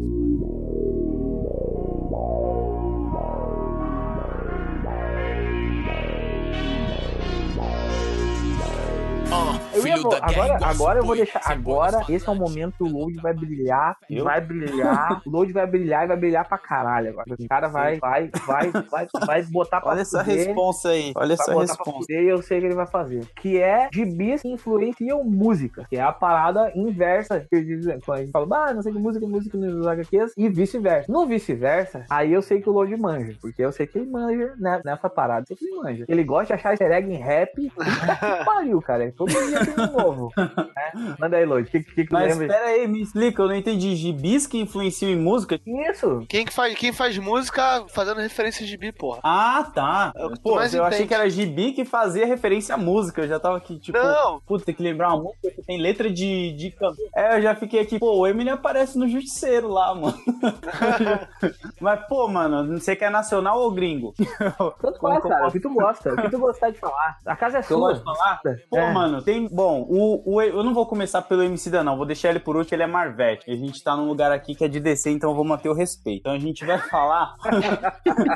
Vamos falar de mangá primeiro. O Rashid, cara, ele é um cara que usa muita referência de vagabonde. Ele gosta pra caramba de Musashi, então as letras dele. Ele tem uma música, né, toda chamada de Musashi por causa disso, entre outras coisas assim. O Doom, como eu falei, é um cara que ele consome muito quadrinho, né? Hoje em dia eu não sei se ele lê tanto, porque ele é um cara muito difícil, até mesmo de você conseguir achar entrevistas dele, porque ele vive numa ilha, tá ligado? Ele comprou uma ilha, então realmente ele vive em uma ilha, ele não sai de lá. Dificilmente você vê entrevista dele, ou até mesmo ele falando alguma coisa. Ainda mais agora que o filho dele morreu tem um tempo. Então ele ficou bem mais recluso ainda. É foda essa parada. O Ten Clan, cara, é uma galera que faz muita referência a Marvel Comics. Vai lembrar outra coisa que a galera tava com teoria aí, tipo, ah, meu Deus, tem uma música que toca no último episódio lá do Defensores que fala do Homem-Aranha. Não, cara, aquela música lá é o Protect Yak. E ela já é, sei lá, de 94 e eles fazem a referência ao Homem-Aranha na música, mas não tem nada a ver com a série, tá ligado? A galera tava achando que apareceu o Homem-Aranha só porque tem uma rima lá que fala que vai ter que existe o Homem-Aranha, sabe? Do Tem. Então não tem nada a ver. Eles são os caras que usam bastante referências a Marvel, desde o Dark Bastard até mesmo o Metal Man, o Ghostface Killer que eu falei, que tem um alter ego aí de Homem de Ferro. Então tem muita galera, cara. É muita gente. O Gambino é outro cara que faz bastante referência também nas músicas dele. Ele gosta bastante. Não, você falou, o Method Man ele aparece até na série do Luke Cage, na primeira temporada. Sim, sim, ele, ele troca o casaco lá com o Luke Cage, né? E faz um Com o freestyle ainda na rádio lá do Luke Cage. É bem maneiro. Putz, mano. Mas Man não escreveu uns quadrinhos aí? Mano, eu não sei se ele escreveu. Eu sei que ele tem aquele quadrinho dele. Tem um quadrinho também do próprio Ten Clan também, só que é bem ruim. Normalmente, essa galera, quando vai pro meio do quadrinho assim, cara, fica uma parada bem ruim, assim. Eu, eu até agora Ah, não li cara, nada. o,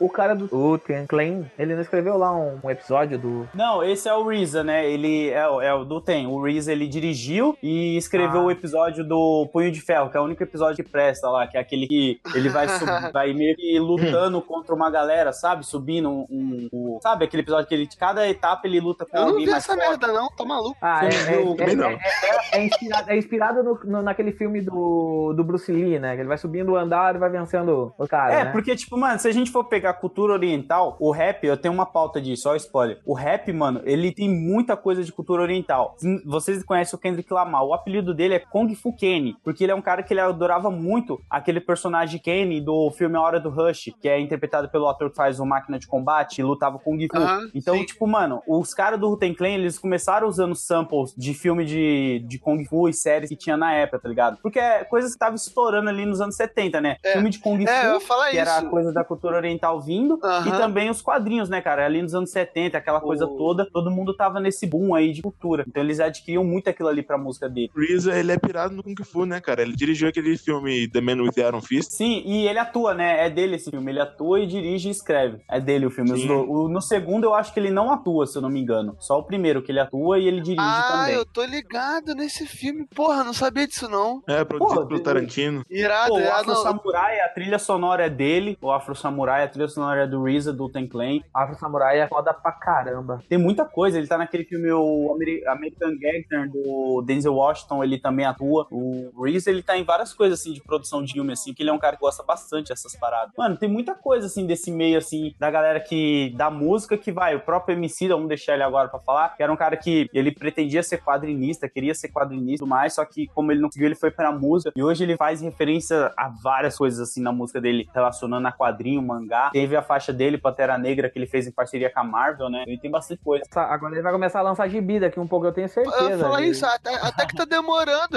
Até que tá demorando pra ele lançar Não gibi. É, cara. É, tu não entendeu. O load, o load deve estar movimentando alguma coisa por trás aí dessa jogada. Pô, eu não quero falar nada, eu não quero falar nada. E load, assim, tipo, vai ser uma coisa assim. Eu só vou dizer uma frase que ele falou pra mim. O que eu fiz com o rap nacional é o que eu quero fazer com o meio dos quadrinhos, Lodi. Eu vou falar isso só. Foi o que ele Olha, ó, falou. viu, ó, viu, viu? É, Cara, ao vivaço. Ao vivo, Então- assim, ó. Exclusivo. É, ele lançou, acabou de lançar, ele vai lançar o livro dele, né, Amoras, lá pela Companhia das Letras. Ah, então, pode provavelmente vai ter coisas vindo Uhum. aí, sim, relacionadas a quadrinho. Eu não posso falar muito, porque eu também não sei. E o que eu sei é só o básico, assim, também. Mas, cara, tem muita coisa, assim, que esses próprios caras, né, eles gostam muito de cultura, eles gostam de estar no meio dessa cultura também, ajudando de uma forma ou de outra. Porque, assim como nós, a gente é fã, né, cara? É, mas eu acho que falando como, como load, assim, tipo, ah, é, é, é, o load ele usa muito essa ideia, tipo, do quadrinho, periferia, pá, é, tipo assim, era um divertimento barato que essa galera tinha quando era nova, que conseguia, tipo, ligar, e, tipo, e, e é a forma mais fácil deles ligarem a galera, o que eles curtem, com o que a galera tá escutando, sabe? Eu acho que, que é isso é muito bacana nessa, nessa parada do hip hop, assim, como o hip hop consegue se absorver essa cultura pop e botar isso dentro da, da parada, assim, é um- é um bagulho que eu acho muito legal, assim, que eu acho que poucos ah, estilos de música conseguem se adequar e, e a- e agarrar tanta coisa, assim, da cultura pop e botar na criação deles, eu acho isso muito bacana, assim. E o Lodi é um dos caras que, tipo, melhor traduz pro pessoal que, é, que não conhece nada dessa parada do hip hop pra, pra galera, isso eu acho bacana. Uma vez eu tava com load no, no, no Anime Friends. Aquele foi o quê? Foi Ressaca Friends? Qual era o nome daquele? Foi, foi o anime, foi o Ressaca Friends, nós tava junto lá, Foi, até foi, que ele foi vai eu falar. tava. Foi eu eu encontrei com o Load lá e tal, a gente tava gastando- Aí teve o painelzinho do Load, beleza. Aí teve um moleque que foi fazer pergunta lá pro Load e o moleque falou isso. Ele, não, acompanha teu trabalho. E, porra, a vida inteira eu achei que, pô, o lance de quadrinhos era com metal, era com rock, caralho. Mas você me provou que, na verdade, o rap que tem muito mais a cara dos quadrinhos e vice-versa. Caraca, Dico, eu achei que você ia falar do cara com a camiseta do trilha sonora do gueto, mano. Nossa, não, mano. Não, claro que não. Na verdade, achei essa declaração do moleque impactante pra caralho, porque, tipo, é isso. Pra mim, pro Load que já gostava de rap, é fácil ver um Sim. monte de referência. Agora, você mostrar isso pras pessoas, as pessoas que não ouvem rap e compreendem da mesma maneira, pô, não é tão fácil. E o Load conseguiu. Porque pô, o moleque curte as duas paradas pra caralho. Pô, mano, e o louco é que eu comecei com isso em do- no, quando saiu o filme do Logan. Eu nem vou lembrar, foi 2016 ou 2017? Não vou lembrar agora. Quando Logan estreou foi em filme do Logan. 2016. 2016. 2016. março de- Foi, o- foi o de dia da 2016. frustração, assim. Que foi o dia que eu tentei entrar na cabine de penetra do Logan. Eu não consegui. aí eu conheci o Emicida nesse dia, tá ligado? Eu fui pra outro evento de quadrinho no mesmo dia. E eu conheci ele lá. E aí a gente trocando ideia sobre cultura pop e rap. E aí ele viu que eu gostava pra caramba das duas. E conseguia linkar as duas muito perto. Muito fácil, assim. Ele pegou e falou: pô, mano, por que você não, não vai nessa linha aí? Por que você não segue esse caminho aí e tal? Aí, mano, desde então eu tô aí, seguindo os conselhos, fazendo Mano. os vídeos e tudo mais. Porque, tipo, o cara viu e falou, pô, mano, você pode falar disso. Porque o meu canal da edição era só sobre quadrinho. E tava Sim. caindo na mesmice, né? Isso que é foda. Aí eu fui e procurei mudar. Então, como a gente consome muita música, eu, no caso, só consumo rap, né? Tipo, é até feio falar isso, porque eu acho que pra você ser um cara que tem um, um não, não diria um critério, mas você poder julgar algo assim de, sobre música, você tem que conhecer uma gama boa de outros estilos. Mas eu sou um cara que eu não consigo, cara, escutar muitos estilos de música. Eu escuto muito só rap gringo e o nacional aqui, de vez em quando uns reggae, assim, um Charlie Brown, assim, né, mais nessa linha, e uns MPB. Mas rock mesmo, cara, eu sou muito ruim. E eu via sempre mais essa ligação voltada pro rap, porque é a forma que os caras usavam pra ilustrar algo na minha cabeça do que, que eles estavam falando, sabe? Então, quando o Ten Clan falava na música dele, tipo, ah, eu sou o seu amigo da vizinhança igual o Spider-Man, eu já entendia que aquele cara ali, ele dá o rolê na mesma quebrada que eu, e ele se compara com o Homem-Aranha, porque, tipo, ele não vai fazer mal pra mim, tá ligado? Ele tá ali pra me ajudar. Então, automaticamente você faz essas ligações, sabe? É muito louco você ver como que uma coisa referente a uma cultura pop, você consegue pegar totalmente a mensagem que o cara tá querendo te falar, tá ligado? Dragão me mata do parte 1, que ele fala que é igual o Qui-Gon Jinn e a força está com ele. Pô, só isso você já entende que ele é um cara doutrinado, ele é um cara sério tudo mais, sabe? É muito louco você ver como que o rap consegue passar isso. Coisas que eu não via, não sei se vocês conseguiam enxergar isso em outros estilos musicais, sabe? No punk, no death metal, sabe? Não sei se vocês têm algo assim referente de o cara usar uma, uma analogia e conseguir te passar exatamente o que ele tá querendo te dizer. Não, por isso que eu tô. É, é exatamente por isso que eu tava fa- falando. Porque o tipo de memória, assim, ah, o que, que tu vai lembrar que fala de coisa? Bah, tu vai lembrar de Spider-Man do Ramones, que é uma das músicas mais conhecidas, Sim. tipo, que apresenta o Homem-Aranha pra todo mundo. Mas, tipo, é uma coisa. Tipo, tu vai lembrar do Elvis Presley, que usava aquela meia capinha porque ele era apaixonado pelo, pelo Marvel Boy, né? Pelo. Exato, isso é verdade. Ele conta isso, que ele era apaixonado pelo Marvel Boy quando ele era novo e ele queria se vestir que nem o Marvel Boy. Então, naquela época, tipo, quando ele tá no auge, já quase indo pro declínio dele, ele começa a usar aquela roupa branca com aquela meia capa, tipo, que ele era o que ele sentiu o Marvel Boy naquela época, né? Do, do- do- o Capitão Marvel Sim. Jr., na verdade, né? E aí, tipo, tem outras paradas, tipo, o Ice the Earth, que lançou um álbum totalmente irado em Spawn. Tem coisas nessa outra banda, mas, tipo assim, eu não sei se é a forma que o Load fala, assim, mas é, tipo, é muito foda tu ouvir o Load falando, tipo, que ele fala com amor mesmo a parada. Pô, Aham. cara, olha só como isso aqui é feito, assim, olha como é foda, não sei o que. Tipo, cara, não é que não tenha tipo, outras paradas, mas, tipo, a forma que o Load fala sobre rap, sobre quadrinhos, e, e mistura e consegue, e consegue, como eu falei antes, traduzir, e eu tô fazendo, eu não sei porque eu estou fazendo aspas entre, porque ninguém tá vendo isso, mas é, é, é a, é a ideia legal, sabe? Tipo, Mas, cara, esse lance aí é uma parada que eu acho que não é só do load, não. Porque, cara, eu realmente não vejo tanto, ou sei lá, da mesma maneira do que no rap, cara. É porque. É, não, sei, não sei se é porque eu também gosto de rap, mas, é, tipo, eu concordo com o load que no rap é diferente, cara. Quando acontece, e eu sinto que, é, que além de tudo acontece mais vezes também. Tipo, pra mim é muito mais fácil eu encontrar a referência de algo que eu escuto num quadrinho que eu estou lendo do que eu encontrar a referência de algo que eu leio em algo que eu escuto, Sim, entendeu? sim, sim. É, parece ser, ser muito mais Ao fácil pra mim. Que essa é a parada, É, exato. porque eu também tenho essa impressão que o, o rap cita mais vezes de quadrinhos. Uhum. Também tenho essa Pô. impressão. Porque assim, a gente falou beleza do, do Devas Prada e tal, pô, as bandas de metal aí, mas, por exemplo, o Tan Clan, que é um grupo, porra, lendário do rap, que tem várias obras. Pô, tipo, do rock não tem um maluco que ele, que ele se inspira num personagem de quadrinho abertamente, tipo o MF Doom. Não tem essas paradas. Tipo assim, É. talvez eu esteja é- sendo é clubista, foda. talvez. Mas assim, pô, pelo que a gente conhece, tipo, não é igual. Então, assim. então, então, peraí. Pessoal, vocês que estão lendo isso, vocês conhecem outras tipo, bandas que estão inspiradas abertamente, tipo assim, que nem o, o Blind Guardian é inspirado só em coisas do, do Tolkien, entendeu? Tipo assim, ou é, se vocês têm, tipo, coisas assim que são ligadas a quadrinhos, deixa nos comentários aí pra gente, tipo, continuar essa conversa. Porque essa conversa, eu acho que ela é foda pra caralho pra, pra gente continuar. Ah. Fazer uma citação e dar um obrigado ao Dico, Hum. que ele me marcou esses dias num, num grupo, acho que de rock progressista, que usava as paradas da Marvel. Lembra, Dico? Isso daí que você me Caralho, eu marquei, mas eu não lembro nem qual era o nome do bagulho. Qual é o nome lá? Ah, eu não vou lembrar, mas eu escutei o álbum todo. E tá ligado? Caralho. Eles têm um álbum. E cada faixa é dedicada a um personagem da Marvel. E ele, mano, ele é muito bom, mano. É muito Qual, é bom. o- assim. qual é o nome do álbum? Deixa eu procurar Ah, eu aqui. não vou lembrar, mas o, o Dico, ele procura, ele deixa aí na descrição pra galera ouvir. E o, o que que eu achei bom, porque mesmo eu não entendendo inglês e não tendo costume, Aqui, ó, eu conseguia entender. The, Mar- The Marvel Worlds of Icarus. É o nome do CD. Nossa, é muito bom, cara, porque eu gosto de música assim, limpa, que você consegue ouvir exatamente tudo que tá rolando ali. Eu consigo ouvir o baixo, eu consigo ouvir a guitarra, eu consigo ouvir o cara cantando perfeitamente. Então, eu gostei bastante, assim. O único comentário do vídeo é do Load, foda. Caralho, muito bom. Eu ouvi o álbum todo, cara, no trabalho, mano. Eu pirei Cara, nisso daí, mano. O álbum é de 72, velho. Exatamente, cara. É muito antigo. E parece que eles não existe mais pra você comprar porque os caras foram processados pela Marvel. Tem um lance assim, eu tava pesquisando a história dos caras. Ó, eu fiquei tipo, é- caraca, mano, Ah, cristão. o, o álbum é, é, é- Tipo, eu tô vendo o, L, o LP, né? É prólogo, Spider-Man, Fantastic Four, Hulk, Madame Mask, Conan the Barbarian, Iron Man. Ah, o lado A. O lado B, Thor, Black Panther, The Man Without Fear, que é o Demolidor, Silver Surfer, Thing Thing, que é o Thing, né? E o Capitão Uhum. América. Aí, ó. Mano, é um álbum muito bom, mano. Eu recomendo muito pra galera ouvir, que, tipo, vale muito a pena, assim. Vocês vão gostar bastante. A gente tava comentando isso, tipo, não lembrava de nada, tipo, apareceu essa, essa parada foda aqui. É. É, porque é foda, né, você ir lembrando. E eu queria lembrar que, tipo, eu tenho que agradecer muito ao Loud, cara, porque esse projeto da gente de rap em quadrinhos, ele, ele, eu falei pro Loud, cara, eu tô com um canal desde 2012 falando de quadrinhos e a partir de 2006 falando sobre rap e linkando as culturas. Até agora a galera não entendia o que, que eu tava fazendo com o canal, mostrando a, a cronologia do Gorilas, que é outra coisa foda também, que é outra banda que a gente esqueceu de falar aqui, né, que existe todo um universo do próprio ali deles, né, e o cara que criou o Gorilas, o design é quadrinista, né, o Jimmy Hellitt lá. Então o Loud ele veio e desenhou o meu canal pra galera poder compreender o que eu falava, tá ligado? E aí agora sim a galera tá entendendo a proposta do canal. Então eu tenho que agradecer o Loud. Lembrando que Dead Fish, tipo, tem uma música chamada Kryptonita.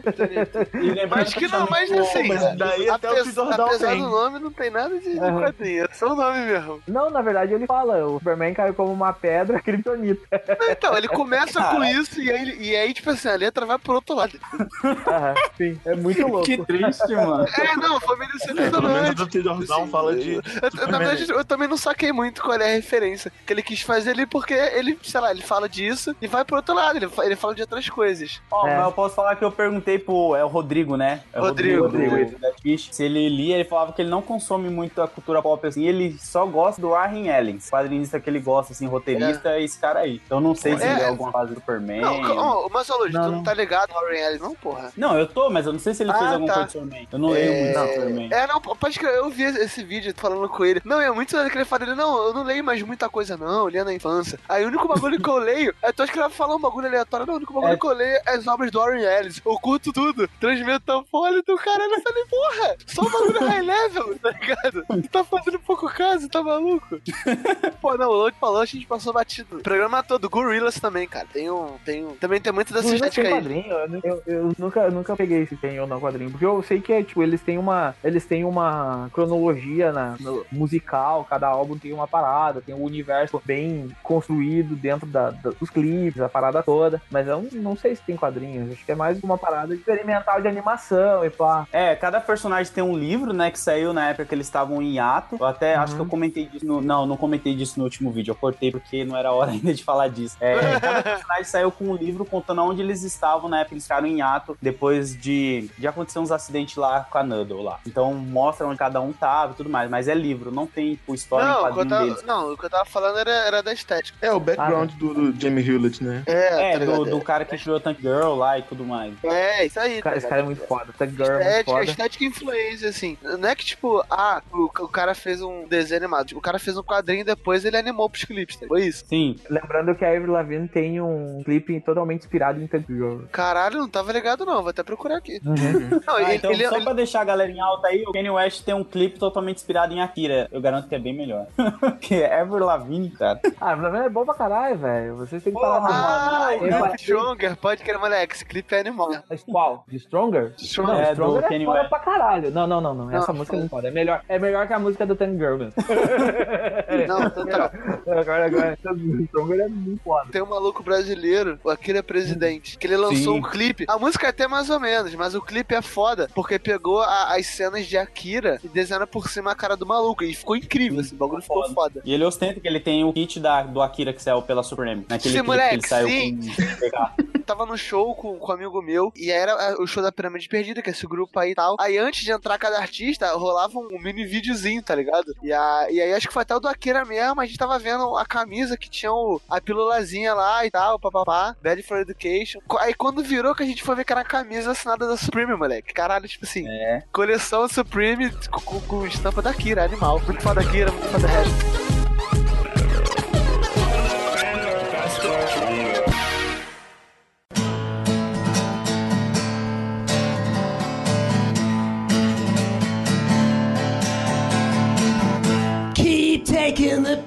Cara, eu quero falar de quadrinistas que tem background de músico. O cara era músico, virou quadrinista, ou era quadrinista e virou músico de alguma forma. Você, a gente, claro, a gente pode começar comentando assim com os mais conhecidos, mas podemos, ah, se vocês lembrarem algum outro, né, de que a gente possa comentar, podemos comentar. É, cara, o, o- cara, o primeiro que eu quero falar que pra mim sempre vai ser, tipo assim, de acordo com a minha realidade, sempre vai ser o ícone do cara músico que virou pros quadrinhos, que é o Gerard Way, cara. Porque, justamente por causa da aleatoriedade desse acontecimento. O papo tá de prova, a gente passou a vida inteira, a adolescência inteira ouvindo o cara, aí de repente o cara me vem e fala que curte quadrinho, que tá escrevendo um gibi e é mó gibizaço. O maluco é foda, tá ligado? O maluco Tá, mas manda é- muito. aí- Parece tá. aleatório porque a gente não conhece a vida dele, saca? Exato, assim, tipo assim, No, vamos, no- vamos- no editorial dele lá do, do- no primeiro Patrulha do Destino, ele fala que a vida inteira, a adolescência dele inteira foi que foi marcado por música e quadrinhos. Isso. Tanto que o início da vida adulta dele ele trabalhava como estagiário na DC. Ele era Uhum. estagiário da Shelly Bond Moleque, da ele era estagiário. Moleque, são muito doidos. Gerard Way era estagiário da DC, moleque. Isso não Ele- faz ele- sentido.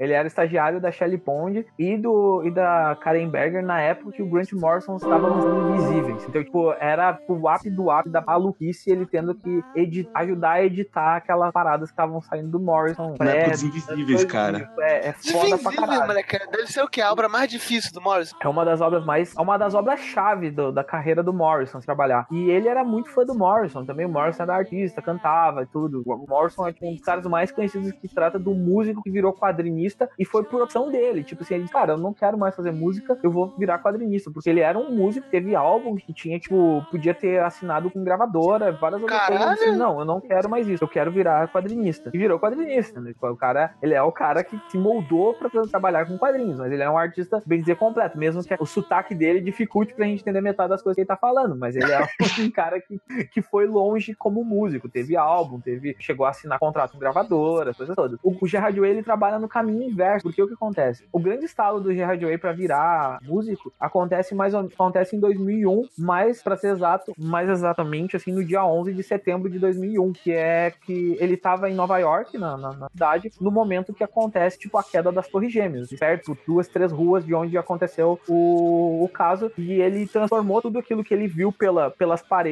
dele, ele transformou numa música. Ah, tá, é a música do My Chemical. A primeira música do My Chemical escrita é Skylines and Turnstile, a música que ele lançou, que acabou vindo a sair no primeiro álbum dele, que é 2002 lá. E isso ele largou a carreira de quadrinista. Virei músico, vou fazer música com meu irmão e com a, com a minha galerinha aqui, vou montar minha parada. E aí ele seguiu a vida dele como músico. Ele só voltou a trampar com quadrinhos e ficou com ideia de voltar a trampar com quadrinhos. Foi quando o Grant Morrison conheceu, eh, ele reconheceu o Grant Morrison como pessoa física mesmo, em 2006 ou 2007, se não me engano, que foi a época que ele tava lançando The Black Parade. E aí ele começa a conversar com o Grant Morrison e ter ideias e ter ideias, e aí ele, pum, lança o Umbrella Academy. E aí é o estouro dele na volta pros quadrinhos. E aí dali, então, ele voltou, tipo, e ele tipo, transformou a carreira dele em músico e quadrinista, não mais só música. Tipo assim, é tipo, ele dá uma volta até voltar onde ele, ele era o fato, a paixão dele. Ele, ele gosta de fazer quadrinhos. Música foi uma coisa que acabou acontecendo pra ele e ele acabou ficando ultra conhecido por causa da música. Mas ele, ele diz: Ah, minha paixão é escrever quadrinhos. Então, eu gosto de fazer isso. Música é algo que eu faço eventualmente e eu, que eu acabo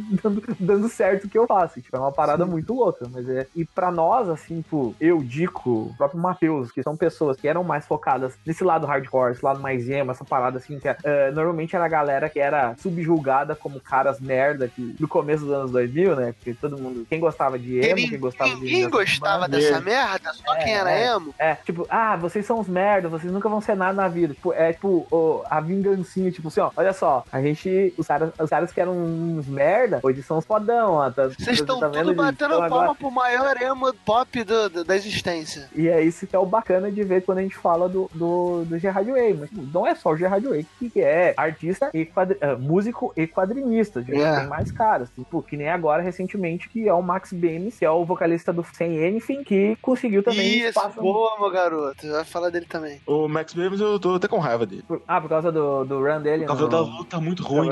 Que o Max Bemis era um cara que ninguém conhecia, tipo assim, ninguém conhecia, tipo, no meio do, do quadrinho, tipo, o cara apareceu do nada na Marvel, assim, tipo, mas ele já tinha um trampo meio consolidado na, na, na Dynamite. Então, tipo, o cara é um cara que é um músico, teve uma banda, tipo, vamos dizer assim, tipo, de estatura média pra média pra É, grande, assim, né? é. Na época do, Uhum. do emo, porque ele, ele foi um cara que viveu altos e baixos quando se trata do e hoje ele, ele é o único integrante da banda hoje, ele, ele toca violão lá e contrata uns caras pra tocar de vez em quando, e ele é um cara que acabou sendo conhecido. Outro cara que a gente pode falar que é quadrinista e músico, Courage and Cambria, alguém já ouviu falar, né? Já, já. É uma ba- uma banda de metal famosa, né? Que é uma banda de prog, metal, hardcore e muitas coisas misturadas. Metal progressivo. que é o Cláudio Sanches, que tem um, tem, álbum, tem um álbum que ele transformou em quadrinhos, né? Ele pegou o álbum e botou em um quadrinho, e tem coisa que ele acabou transformando de quadrinhos pra música. É um- mas é um cara que conseguiu já ter, ter uma carreira, ter uma carreira de meio que estável nas duas, nas duas vertentes, assim. É o cara que é músico e quadrinista ao mesmo tempo, que, que é a parte tipo, que a gente tá tentando falar nesse,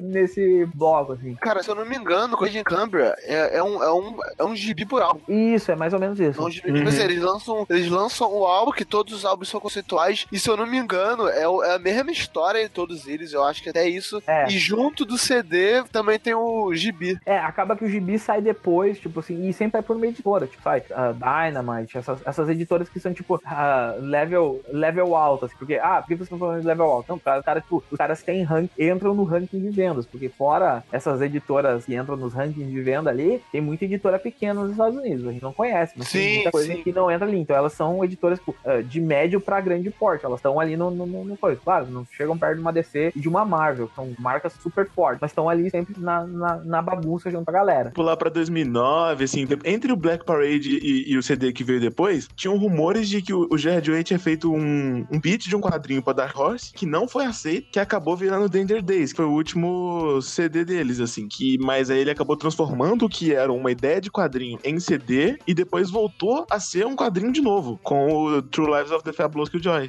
Não, e, e- e o Danger Days ele nasce num- num- numa parada muito louca, porque eles tinham um álbum todo pronto, que era pra ter saído entre 2008 e 2009. Se lembra que eles gravaram o álbum inteiro e eles não lançaram aquele álbum. Aquele álbum foi pro lixo e eles foram e regravaram todo o Dan- Danger Days. E aí eles gravaram Danger Days naquele, naquele meio tempo, entre 2009 e 2010, e tipo, fazem um lançamento relâmpago do bagulho, assim, vum, vai tudo, né? Não, é, ainda tem dessas músicas que viraram Danger Days e do álbum que foram pro lixo, virou o Conventional Weapons. Uhum. E. Mas você tava falando que depois? Não, e depois eles lançam um quadrinho, né? O, É. o quadrinho volta pro, pro- do, do Danger Days, que foi comentou que tu lançou há pouco tempo, né? o- A resenha, que aí eles continuam a história do Danger Days depois dos caras terem morrido e papapá, sacrificado pra salvar a menina, e aí segue a, história do a história do, deles lá. E é bacana. É, falando sobre o Danger- Danger Days, lembrando que tem um clipe de Nananá que o Grant Morrison participa. Tem dois Ele tá nos dois.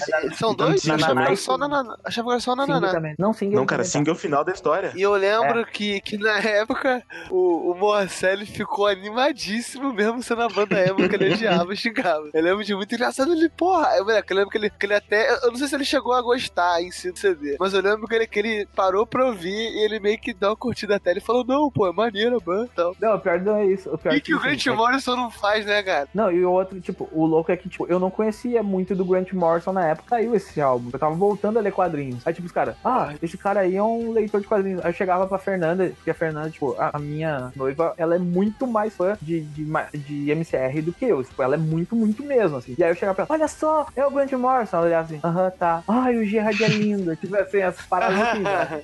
Caralho. Deu aqui. Nananá é uma música que eu até já, já sabia tocar, porque eu tocava com uma banda que eu tinha, a gente tocava instrumental de tão difícil que a letra dela é, mas eu aprendi a tocar sing só por causa do. fazendo pesquisa pro, pro podcast.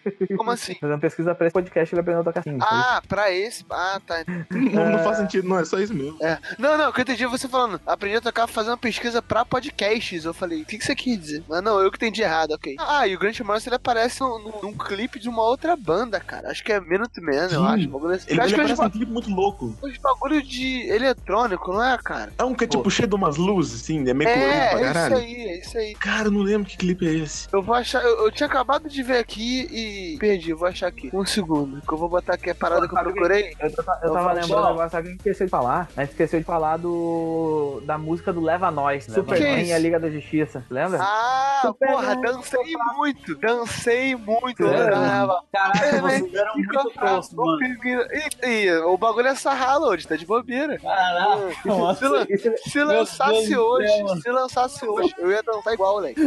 Aí, aí, Isso lembra achei, ó. aquela- Ô, Diego, achei. Ah, Você lembra daquela do Ciclope? Que tinha o clipe do Ciclope? Eu sou Ciclope? Eu sou Ciclope. Lembra Nossa, daquela não. Tinha- Não. Do Ed City. Você não lembra dessa? Para, Caralho, eu vou mandar pra não, você. eu não lembro. Aí, ó, achei, achei o clipe do Morrison. Nome, achei o nome, é, também. o nome, ó, Midnight Man. Procura aí, galera. Midnight Man Killer MV. E esse clipe é uma viagem. Eu tenho que falar uma coisa aqui só pra deixar o, o Caruso feliz. Eu Posso Ah. falar? Só pra deixar ele Fala, feliz? fala, fala. Todd McFarlane, ele fez um clipe e uma capa do álbum do Korn. Só isso, só. Ah, irado, Ah, irado. Maneiro. Aquele clipe animado da bala lá é animado por é desenhado por ele e a capa daquele álbum também, que eu não lembro o nome da capa daquele álbum. Acho que é Freak the List. Mandei a música pra vocês aí do Eu Sou. E- Essa música é incrível. Vou ver. É qual, é qual capa, ô, ô Lud? O álbum do Korn é o Follow the Leader. É. Esse álbum é muito bom pra caralho. Velho, é bom. eu tô vendo aqui no Ah. clipe do, do Morrison, tem a Ron Clementif, que é amantes do Guardiões da Galáxia. Oh, man. Tá aqui escrito no elenco, velho. Que loucura. Akira The Dawn é o nome da, da música? Não, Akira The Dawn é o nome do Não. canal. Não, não, o maluco que participou. Ah, tá. É que se tu jogar Grant Morrison no Spotify, tem a música com esse tal de Akira The Dawn com participação Hum. do Grant Morrison. E aí eu fui Uhum. jogar no YouTube, mas no YouTube eu não achei essa música. Eu achei só o clipe aqui. É de City Sou Ciclope. Caralho, nem lembro dessa porra, não. Le, le, ouve, ouve, ouve, ouve rapidinho. Não, ouve- já ouve tô dando, já tô dando play aqui já, meu parceiro. Tem, um- tem uma banda muito boa, que chama Cron Ha. Tem um CD que chama Grant Ah, Morrison. Ah, também tem, tem, tem, tem. Essa, Calma essa aí que a banda é boa, vai essa banda é boa. Calma aí que a gente vai falar dela. Essa banda é boa, vai estar vai tá na, vai tá na playlist. Caralho, eu lembro desse clipe, leque. O clipe eu lembro. Não te lembra da música? Eu sou Ciclope, eu sou Ciclope. muito louco, velho. É muito louco, velho. Eu só Ficou lembro do clipe. carnaval de O 2013. clipe eu lembro. Uhum, cara, é muito foda. Nossa. Não, o engraçado é que é o Ciclope Dark Knight, né? Uhum. Faz o menor sentido o bagulho. Mas é isso aí. Peguei o meu óculos. De músicos que, que viraram quadrinistas. Ah. Agora na, na, na Black Crown, que é o selo da, da, da Shelly Bond, né? Uhum. Tem uma. Na verdade, no quadrinho que eles lançam, que é o Black Crown Core, tem Uhum. os dois caras da banda, banda Cud, Hum. que é uma banda é, de Britpop, Uhum. aí, tipo, ele- os dois, a história é sobre os dois da banda num asilo, velhos, um com demência, um com um pouco menos demência, e eles contando a história da banda, assim, velhos depois. E são eles mesmos que escrevem. Uhum, foda. Tava dando uma olhada na pauta e vale a pena citar que tinha uma época que o Charles Soule, ele escrevia, tipo, uns 8 bi, era advogado e ainda tinha uma banda de jazz. Sim, sim, vale Ao mesmo isso. tempo. Aham, Era muito divertido essa época. Ele era muito louco na, na, na parada, assim. É, Era a época que ele tava escrevendo Mãos do Pântano. Sim, é- cara, era muito foda, assim. Ele tinha a banda de jazz e, e- e, tipo, ele, ele parou de advogar faz muito pouco tempo, né? Os caras estavam discutindo isso até no Twitter. Ele parou de advogar faz muito, muito pouco tempo, assim. Ele advogava e ele trampava. Acho que ele só parou de advogar quando ele foi lançar um livro dele de romance, que Uhum. foi, tipo, ano passado. Uhum. Ah, a gente não pode esquecer de falar, né? Claro, o senhor Alan Moore, que lançou também músicas cantando, aquele, velho. o Nosso não velho. tô ligado. Uhum, ele lançou. Ele, ele lançou. mu- O, o Alan Moore é um, é um artista quase completo, assim. Faz de tudo. Canta, atua, eh, escreve, Moore Dirige. Songs. Faz magia. faz magia. É chato Conhece? pra caralho. É, Isso de é vez em verdade. quando é. Nossa, nossa, não, ele envelheceu, pelo amor de Deus. Nossa, imagina você ser neto do Alan Moore, cara. Imagina, tipo, ser, ser algum parente dele. Meu, ele parece um, ele parece um cara muito gente boa, assim. Tipo, eu acho que ele é, ele, ele é chato na, na, na, na parada do. Ele paga de chato. É, tipo, na parada de pagar de chato, mas ele não, não é o cara, tipo, ah, meu Deus do céu, eu sou um cara, sabe? Eu, eu lembrei que agora de um, de um, de um quadrinista que é músico também, e vice-versa. Hum. É o Rafael Grampar. Ah, Ah, o também Grambá. é, né? O Grampar É. toca bateria. Sempre, sempre tem uma, essa ligação. É, é, sempre tem essa ligação do cara que faz quadrinho e música, né? O Igor, né, também faz quadrinho e música.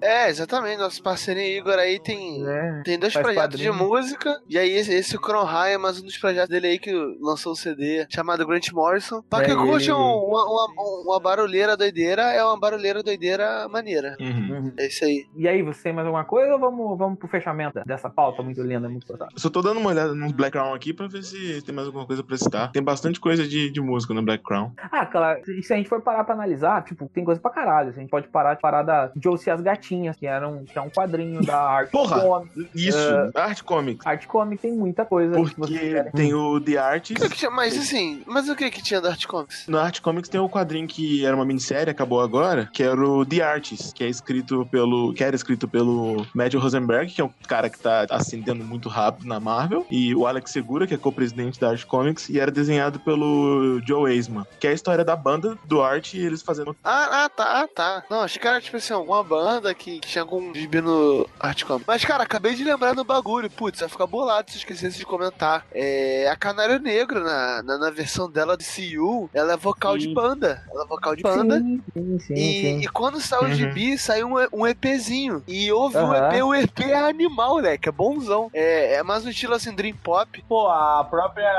a própria Gwen Stacy no Spider-Verse É, tem a. é, lembrei agora Mary também, ela tem banda também, né? É, isso não Jane. pode Sim, as crer. Mary Janes. A Cristal também. Vocês estão esquecendo do gibi que, que a gente não deveria ter esquecido. A arte conhece Ramones. Foi o gibi que saiu com dos, da, Uhum. do pessoal da arte ah, encontrando Ramones e indo, fazendo uma turnê junto. É muito, muito legal esse gibizinho. É, assim, então, a, a- a arte tem muito dessa parada de botar quadrinhos. Pô, Agora eles lançaram uma outra com uma banda Pivirs, né? Pivirs, como é que é o nome daquela banda? P-Viewers? Não, eles lançaram o arte, era a arte e uma outra banda tipo de, de que é pop, é, power pop, quem sabe? Agora eu não vou lembrar o nome da banda. Churches. Churches, isso, isso. Eles lançaram um, um álbum tipo, com, com os dois juntos. A Light, que é uma cantora, ela lançou também um, um, um gibi. Há pouco tempo falando da artista que é quadrinista, a Light Sim. lançou um quadrinho há pouco A tempo. Lights, que é... a, a mulher do Bo? Isso, É. boa. Que canta, que, que, Mas com, com arte? Não, a Lights lançou um Ah, gibi tá. solo dela. Ela criou uma história, ela criou um álbum, tipo, do álbum ela fez um gibi depois. Porra, irado, irado, irado. O,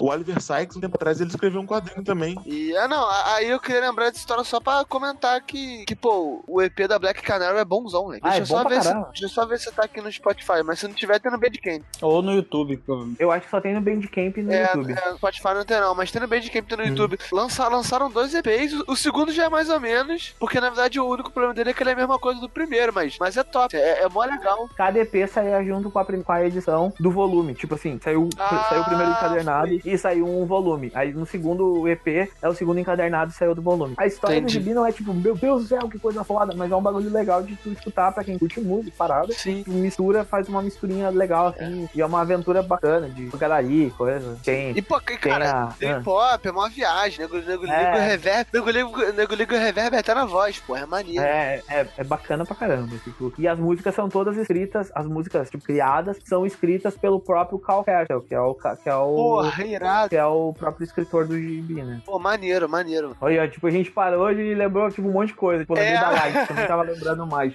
Mas, porra, eu, eu acho que agora foi, bicho. Acho que agora a gente falou É, pra é que caralho. assim, se a gente ficar parando, falando, falando, falando, a gente vai lembrar de coisa aqui. O Load, quando a gente saiu do rap, o Load ficou quieto.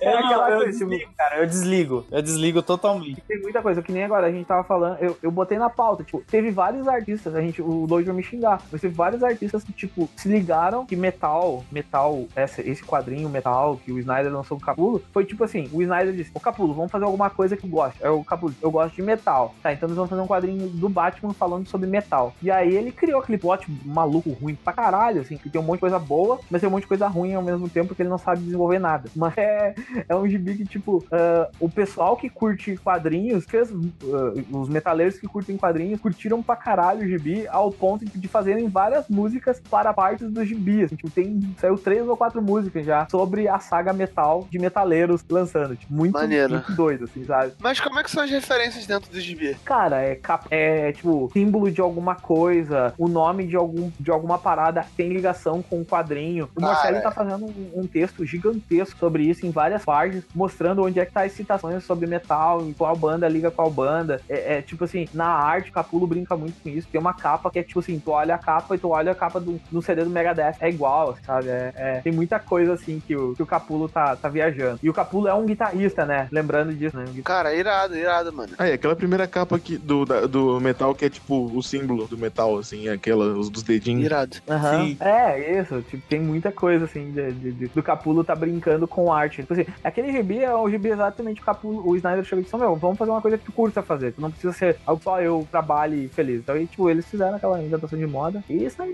Isso que é moral, o, um, um maluco brabo dentro da DC chega pra tu e fala aí, vamos fazer um gibi aí que tu quiser. E o maluco fala, vamos, e o maluco fala qualquer coisa. O maluco tava ouvindo um CD do Megadeth. Ah, vamos fazer de metal, vamos, pô, vamos então. E os caras faz. Porra, isso que é ser brabo mesmo, hein? Vai lembrar que assim como tudo do Scott Snyder pode começar legal e vai terminar uma merda. Então, É, não sempre é bom lembrar isso. É, É, Isso é verdade. Lud, tu não tem noção, essa saga, a cada mês, o Brunão muda de opinião. Ele começou odiando, ele, moleque, é muito engraçado o grupo do Telegram do Terra Zero falando dessa saga. Porque começou todo mundo falando que era um lixo completo, era tipo assim, Mas ela é um a lixo. pior parada com. Então, começou assim. Aí passou dois meses, o pessoal falou: então, pô, é um lixo completo, pô, tem uns bagulho ali que, que tem essa ideia boa. Aí começou o Pablo assim: não, tem essa ideia maneira. Aí Mas passou, é? ma- ma- aí passou mais um, dois meses. Aí já tava o Brunão, então, não sei, cara, não sei como é que é a parada, porque o bagulho é meio ruim, mas eu não consigo parar de ler. Aí, aí agora, aí o status atual é tipo assim: cara, a gente acha que isso vai dar em alguma coisa, mas a gente não sabe, mas talvez seja bom, só que é meio ruim ao mesmo tempo. Cara, que os, os moleques, tipo assim, não sei se é síndrome de Estocolmo também no bagulho, assim, mas a galera tá, tipo assim, é, acompanhando e, tipo, gostando um pouco mais a cada, a cada mês da, da saga. Não, pra mim, pra mim a saga é ruim, ponto. Ela tem ideias boas, ponto. O, o- chegou a um certo ponto que o Snyder não sabia como resolver os problemas dele. Aí ele pegou o telefone e ligou, ô Morse, sabe aquela parada de multiverso que tu fez? Ele, aham, então, eu tô com uma dificuldade aqui pra fechar um plot, me dá uma mão. Aí ele, fala aí. Aí ele fala, não, é, tu tem que fazer isso. Aí, ah, tá, valeu. Aí desliga o telefone, assim, tipo, consultoria do Grant Morrison, Sim. já aparece no, no outro gibi, entendeu? Tipo, Mas é, é bem nessa, assim. Mas é, é, é legal tu ver essa parada de brincadeira.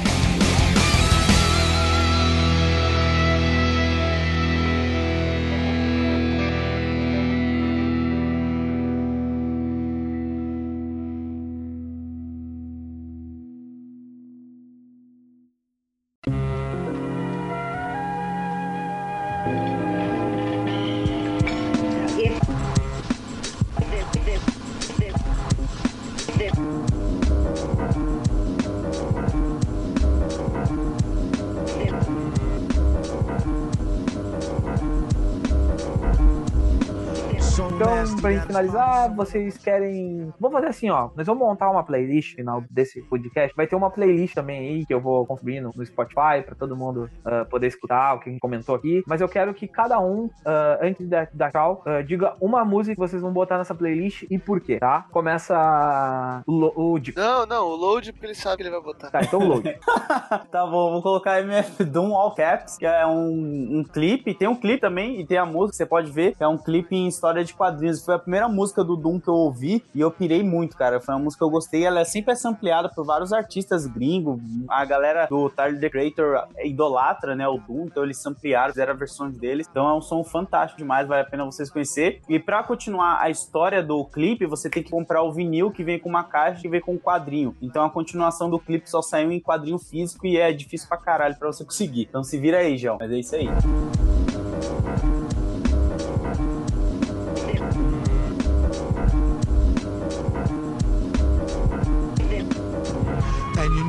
a poet, like baby doll. I bet she tried to say she gave me her all. She played ball. All bets off. The villain got the dice rigged. And they say he accosted the man with the sliced wig. Allegedly, the investigation is still ongoing. In this pesky nation, he got the best con flowing. The pot doubles. Now they really got troubles. Madman never go like snot bubbles. Cara, ah, vou recomendar o.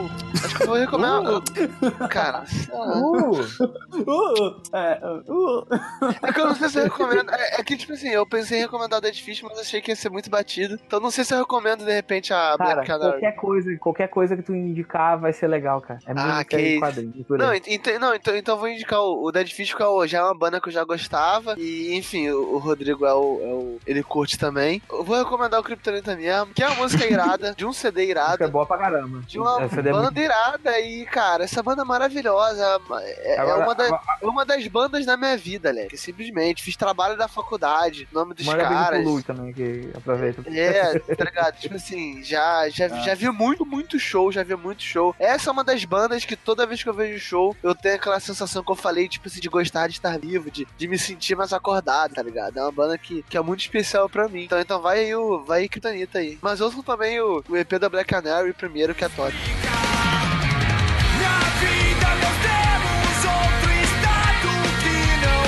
Vida nós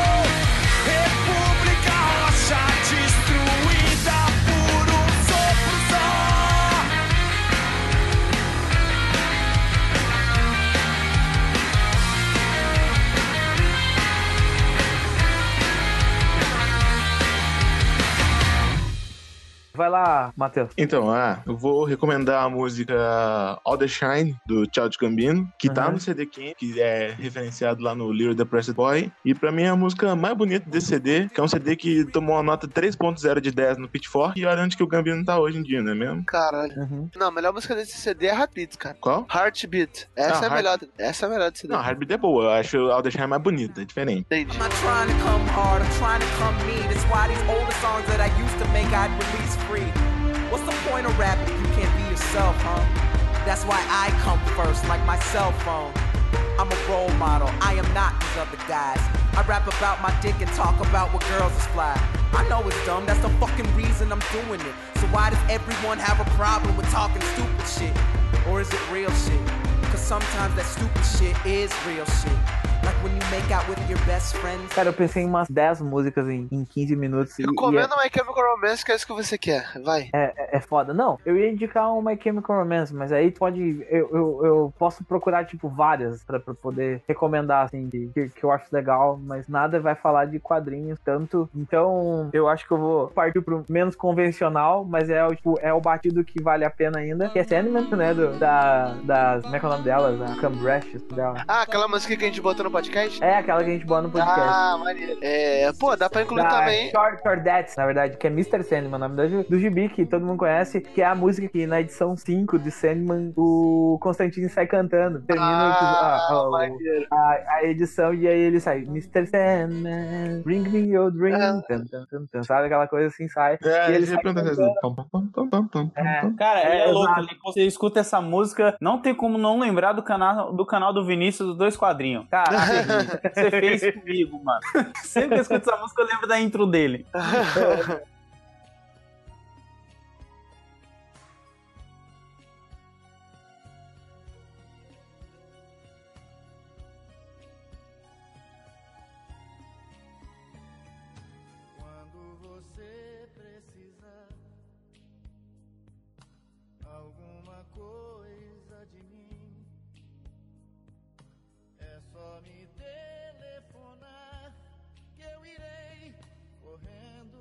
E, a- e aí a música que a gente citou também, o The Devil Wears Prada, que o nome da banda, caso você não tenha se ligado, realmente é o nome do, daquele filme lá, The Devil Wears Prada, e, o nome- e a música que a gente recomenda é a Outnumbered. Isso também, tem Outnumbered. A gente pode comentar, botar na Nananá aí também, que é uma música super Nananá. conhecida, mas vai ter mais, Uhum. mais parada aí. A gente vai puxar alguma coisa do Megadeth, alguma coisa do, do, do próprio Ice the Earth, ou outras bandas de metal, assim. Botar um NSYNC, um NSYNC não, Backstreet Boys, de repente.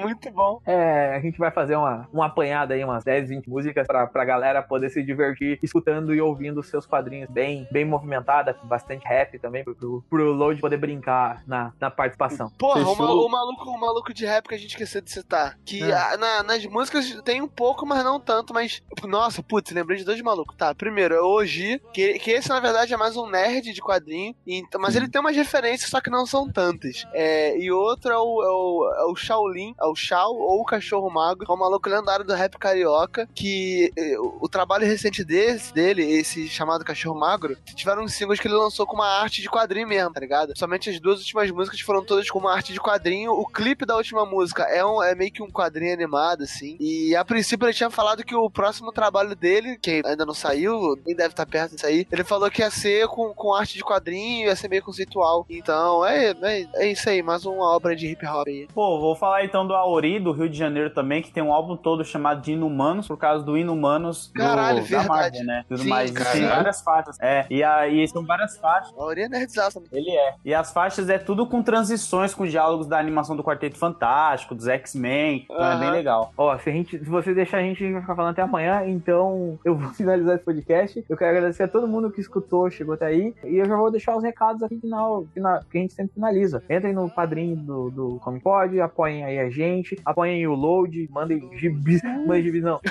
Manda gibi gibi não, também, né? O canal dele. Mas não. Não, gibi não. Agora é só dinheiro, né, safado? É, só dinheiro. Agora manda dinheiro. Assistam o- os vídeos do, do Load, que o Load tá fazendo um trabalho muito foda. E escutem a banda do Matheus aí, que vai ser algo muito legal aí. Que a gente tá vendo que o cara tá se esforçando pra caramba pra fazer. Leiam o Dico quando, onde, quando vocês puderem. Beijem ele na boca quando vocês encontrarem ele na rua. E nos apoiem no Padrim. Vai fazer algumas alterações no nosso projeto, projeto vai ficar um pouco mais simples, mas também vai ser um projeto que vai abraçar mais pessoas. Apresentem o Terra Zero para mais pessoas, apresentem o Comic Pod. Se você escutou esse podcast, tu gosta do podcast, cara, vai lá diz assim, meu, escuta esse podcast, vai lá, avalia a gente no iTunes, faz, ajuda a gente a crescer. Tipo, a gente precisa de vocês, faz isso para vocês, mas quanto mais pessoas conhecerem, melhor, mais pessoal vai conhecer, vai aparecer no rolê, mais gente vai aparecendo coisas, a gente vai poder criar mais produtos, fazer camiseta, que é uma coisa que a gente gosta pra caramba, a gente tá louco fazer, canecas, a gente tem um monte de ideia, mas a gente não pode porque a gente esbarra no fator grana. Então, tem muita coisa que a gente quer fazer, ainda tá esbarrando, a gente vai conseguir em algum momento, mas se vocês quiserem ajudar a gente, apresentem o programa, apresentem o projeto, mandem as nossas newsletters uh, pro pessoal, leiam as nossas newsletters, a gente faz muita coisa legal e comprem seus gibis na Amazon, tudo que a gente, muito gibi que a gente comentou aí, vai estar tá aqui no, no, link da descrição, vai lá, clica lá e compra, porque vai fazer, vocês vão, tá, vão entender muito do nosso amor pelo quadrinho e pela música também, juntando essas duas paradas. E eu acho que é isso. Uh, um beijo e até a próxima. Tchau. Tchau. Valeu e assistam documentários de música e apanha a cena. Isso aí. Falou. Mas o meu sonho de amor termina.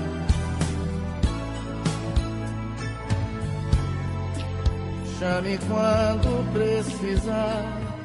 E esse podcast só acontece por causa dos padrinhos do Terra Zero, e esse em especial vai para os da categoria de 30 reais, que são Adilson Alves da Silva, Daniel Costa, Douglas Biagio Puglia, Fábio De Vito, Gustavo Monlevade, Gutenberg Falcato, Ivan Leal, João Paulo Ranque, Juliano Souza, Caio Sanches Rodaelli, Marcelo Antônio Elias, Marcelo Leite, Rafael Machado Saldanha, Rafael Frederico, Roberto II, Ricardo Pires Ferreira, J.M. Dizuno Montoyama, Costa e o Vlad. Muito obrigado a todos os nossos padrinhos e madrinhas do Terra Zero. Chame quando precisar de mim.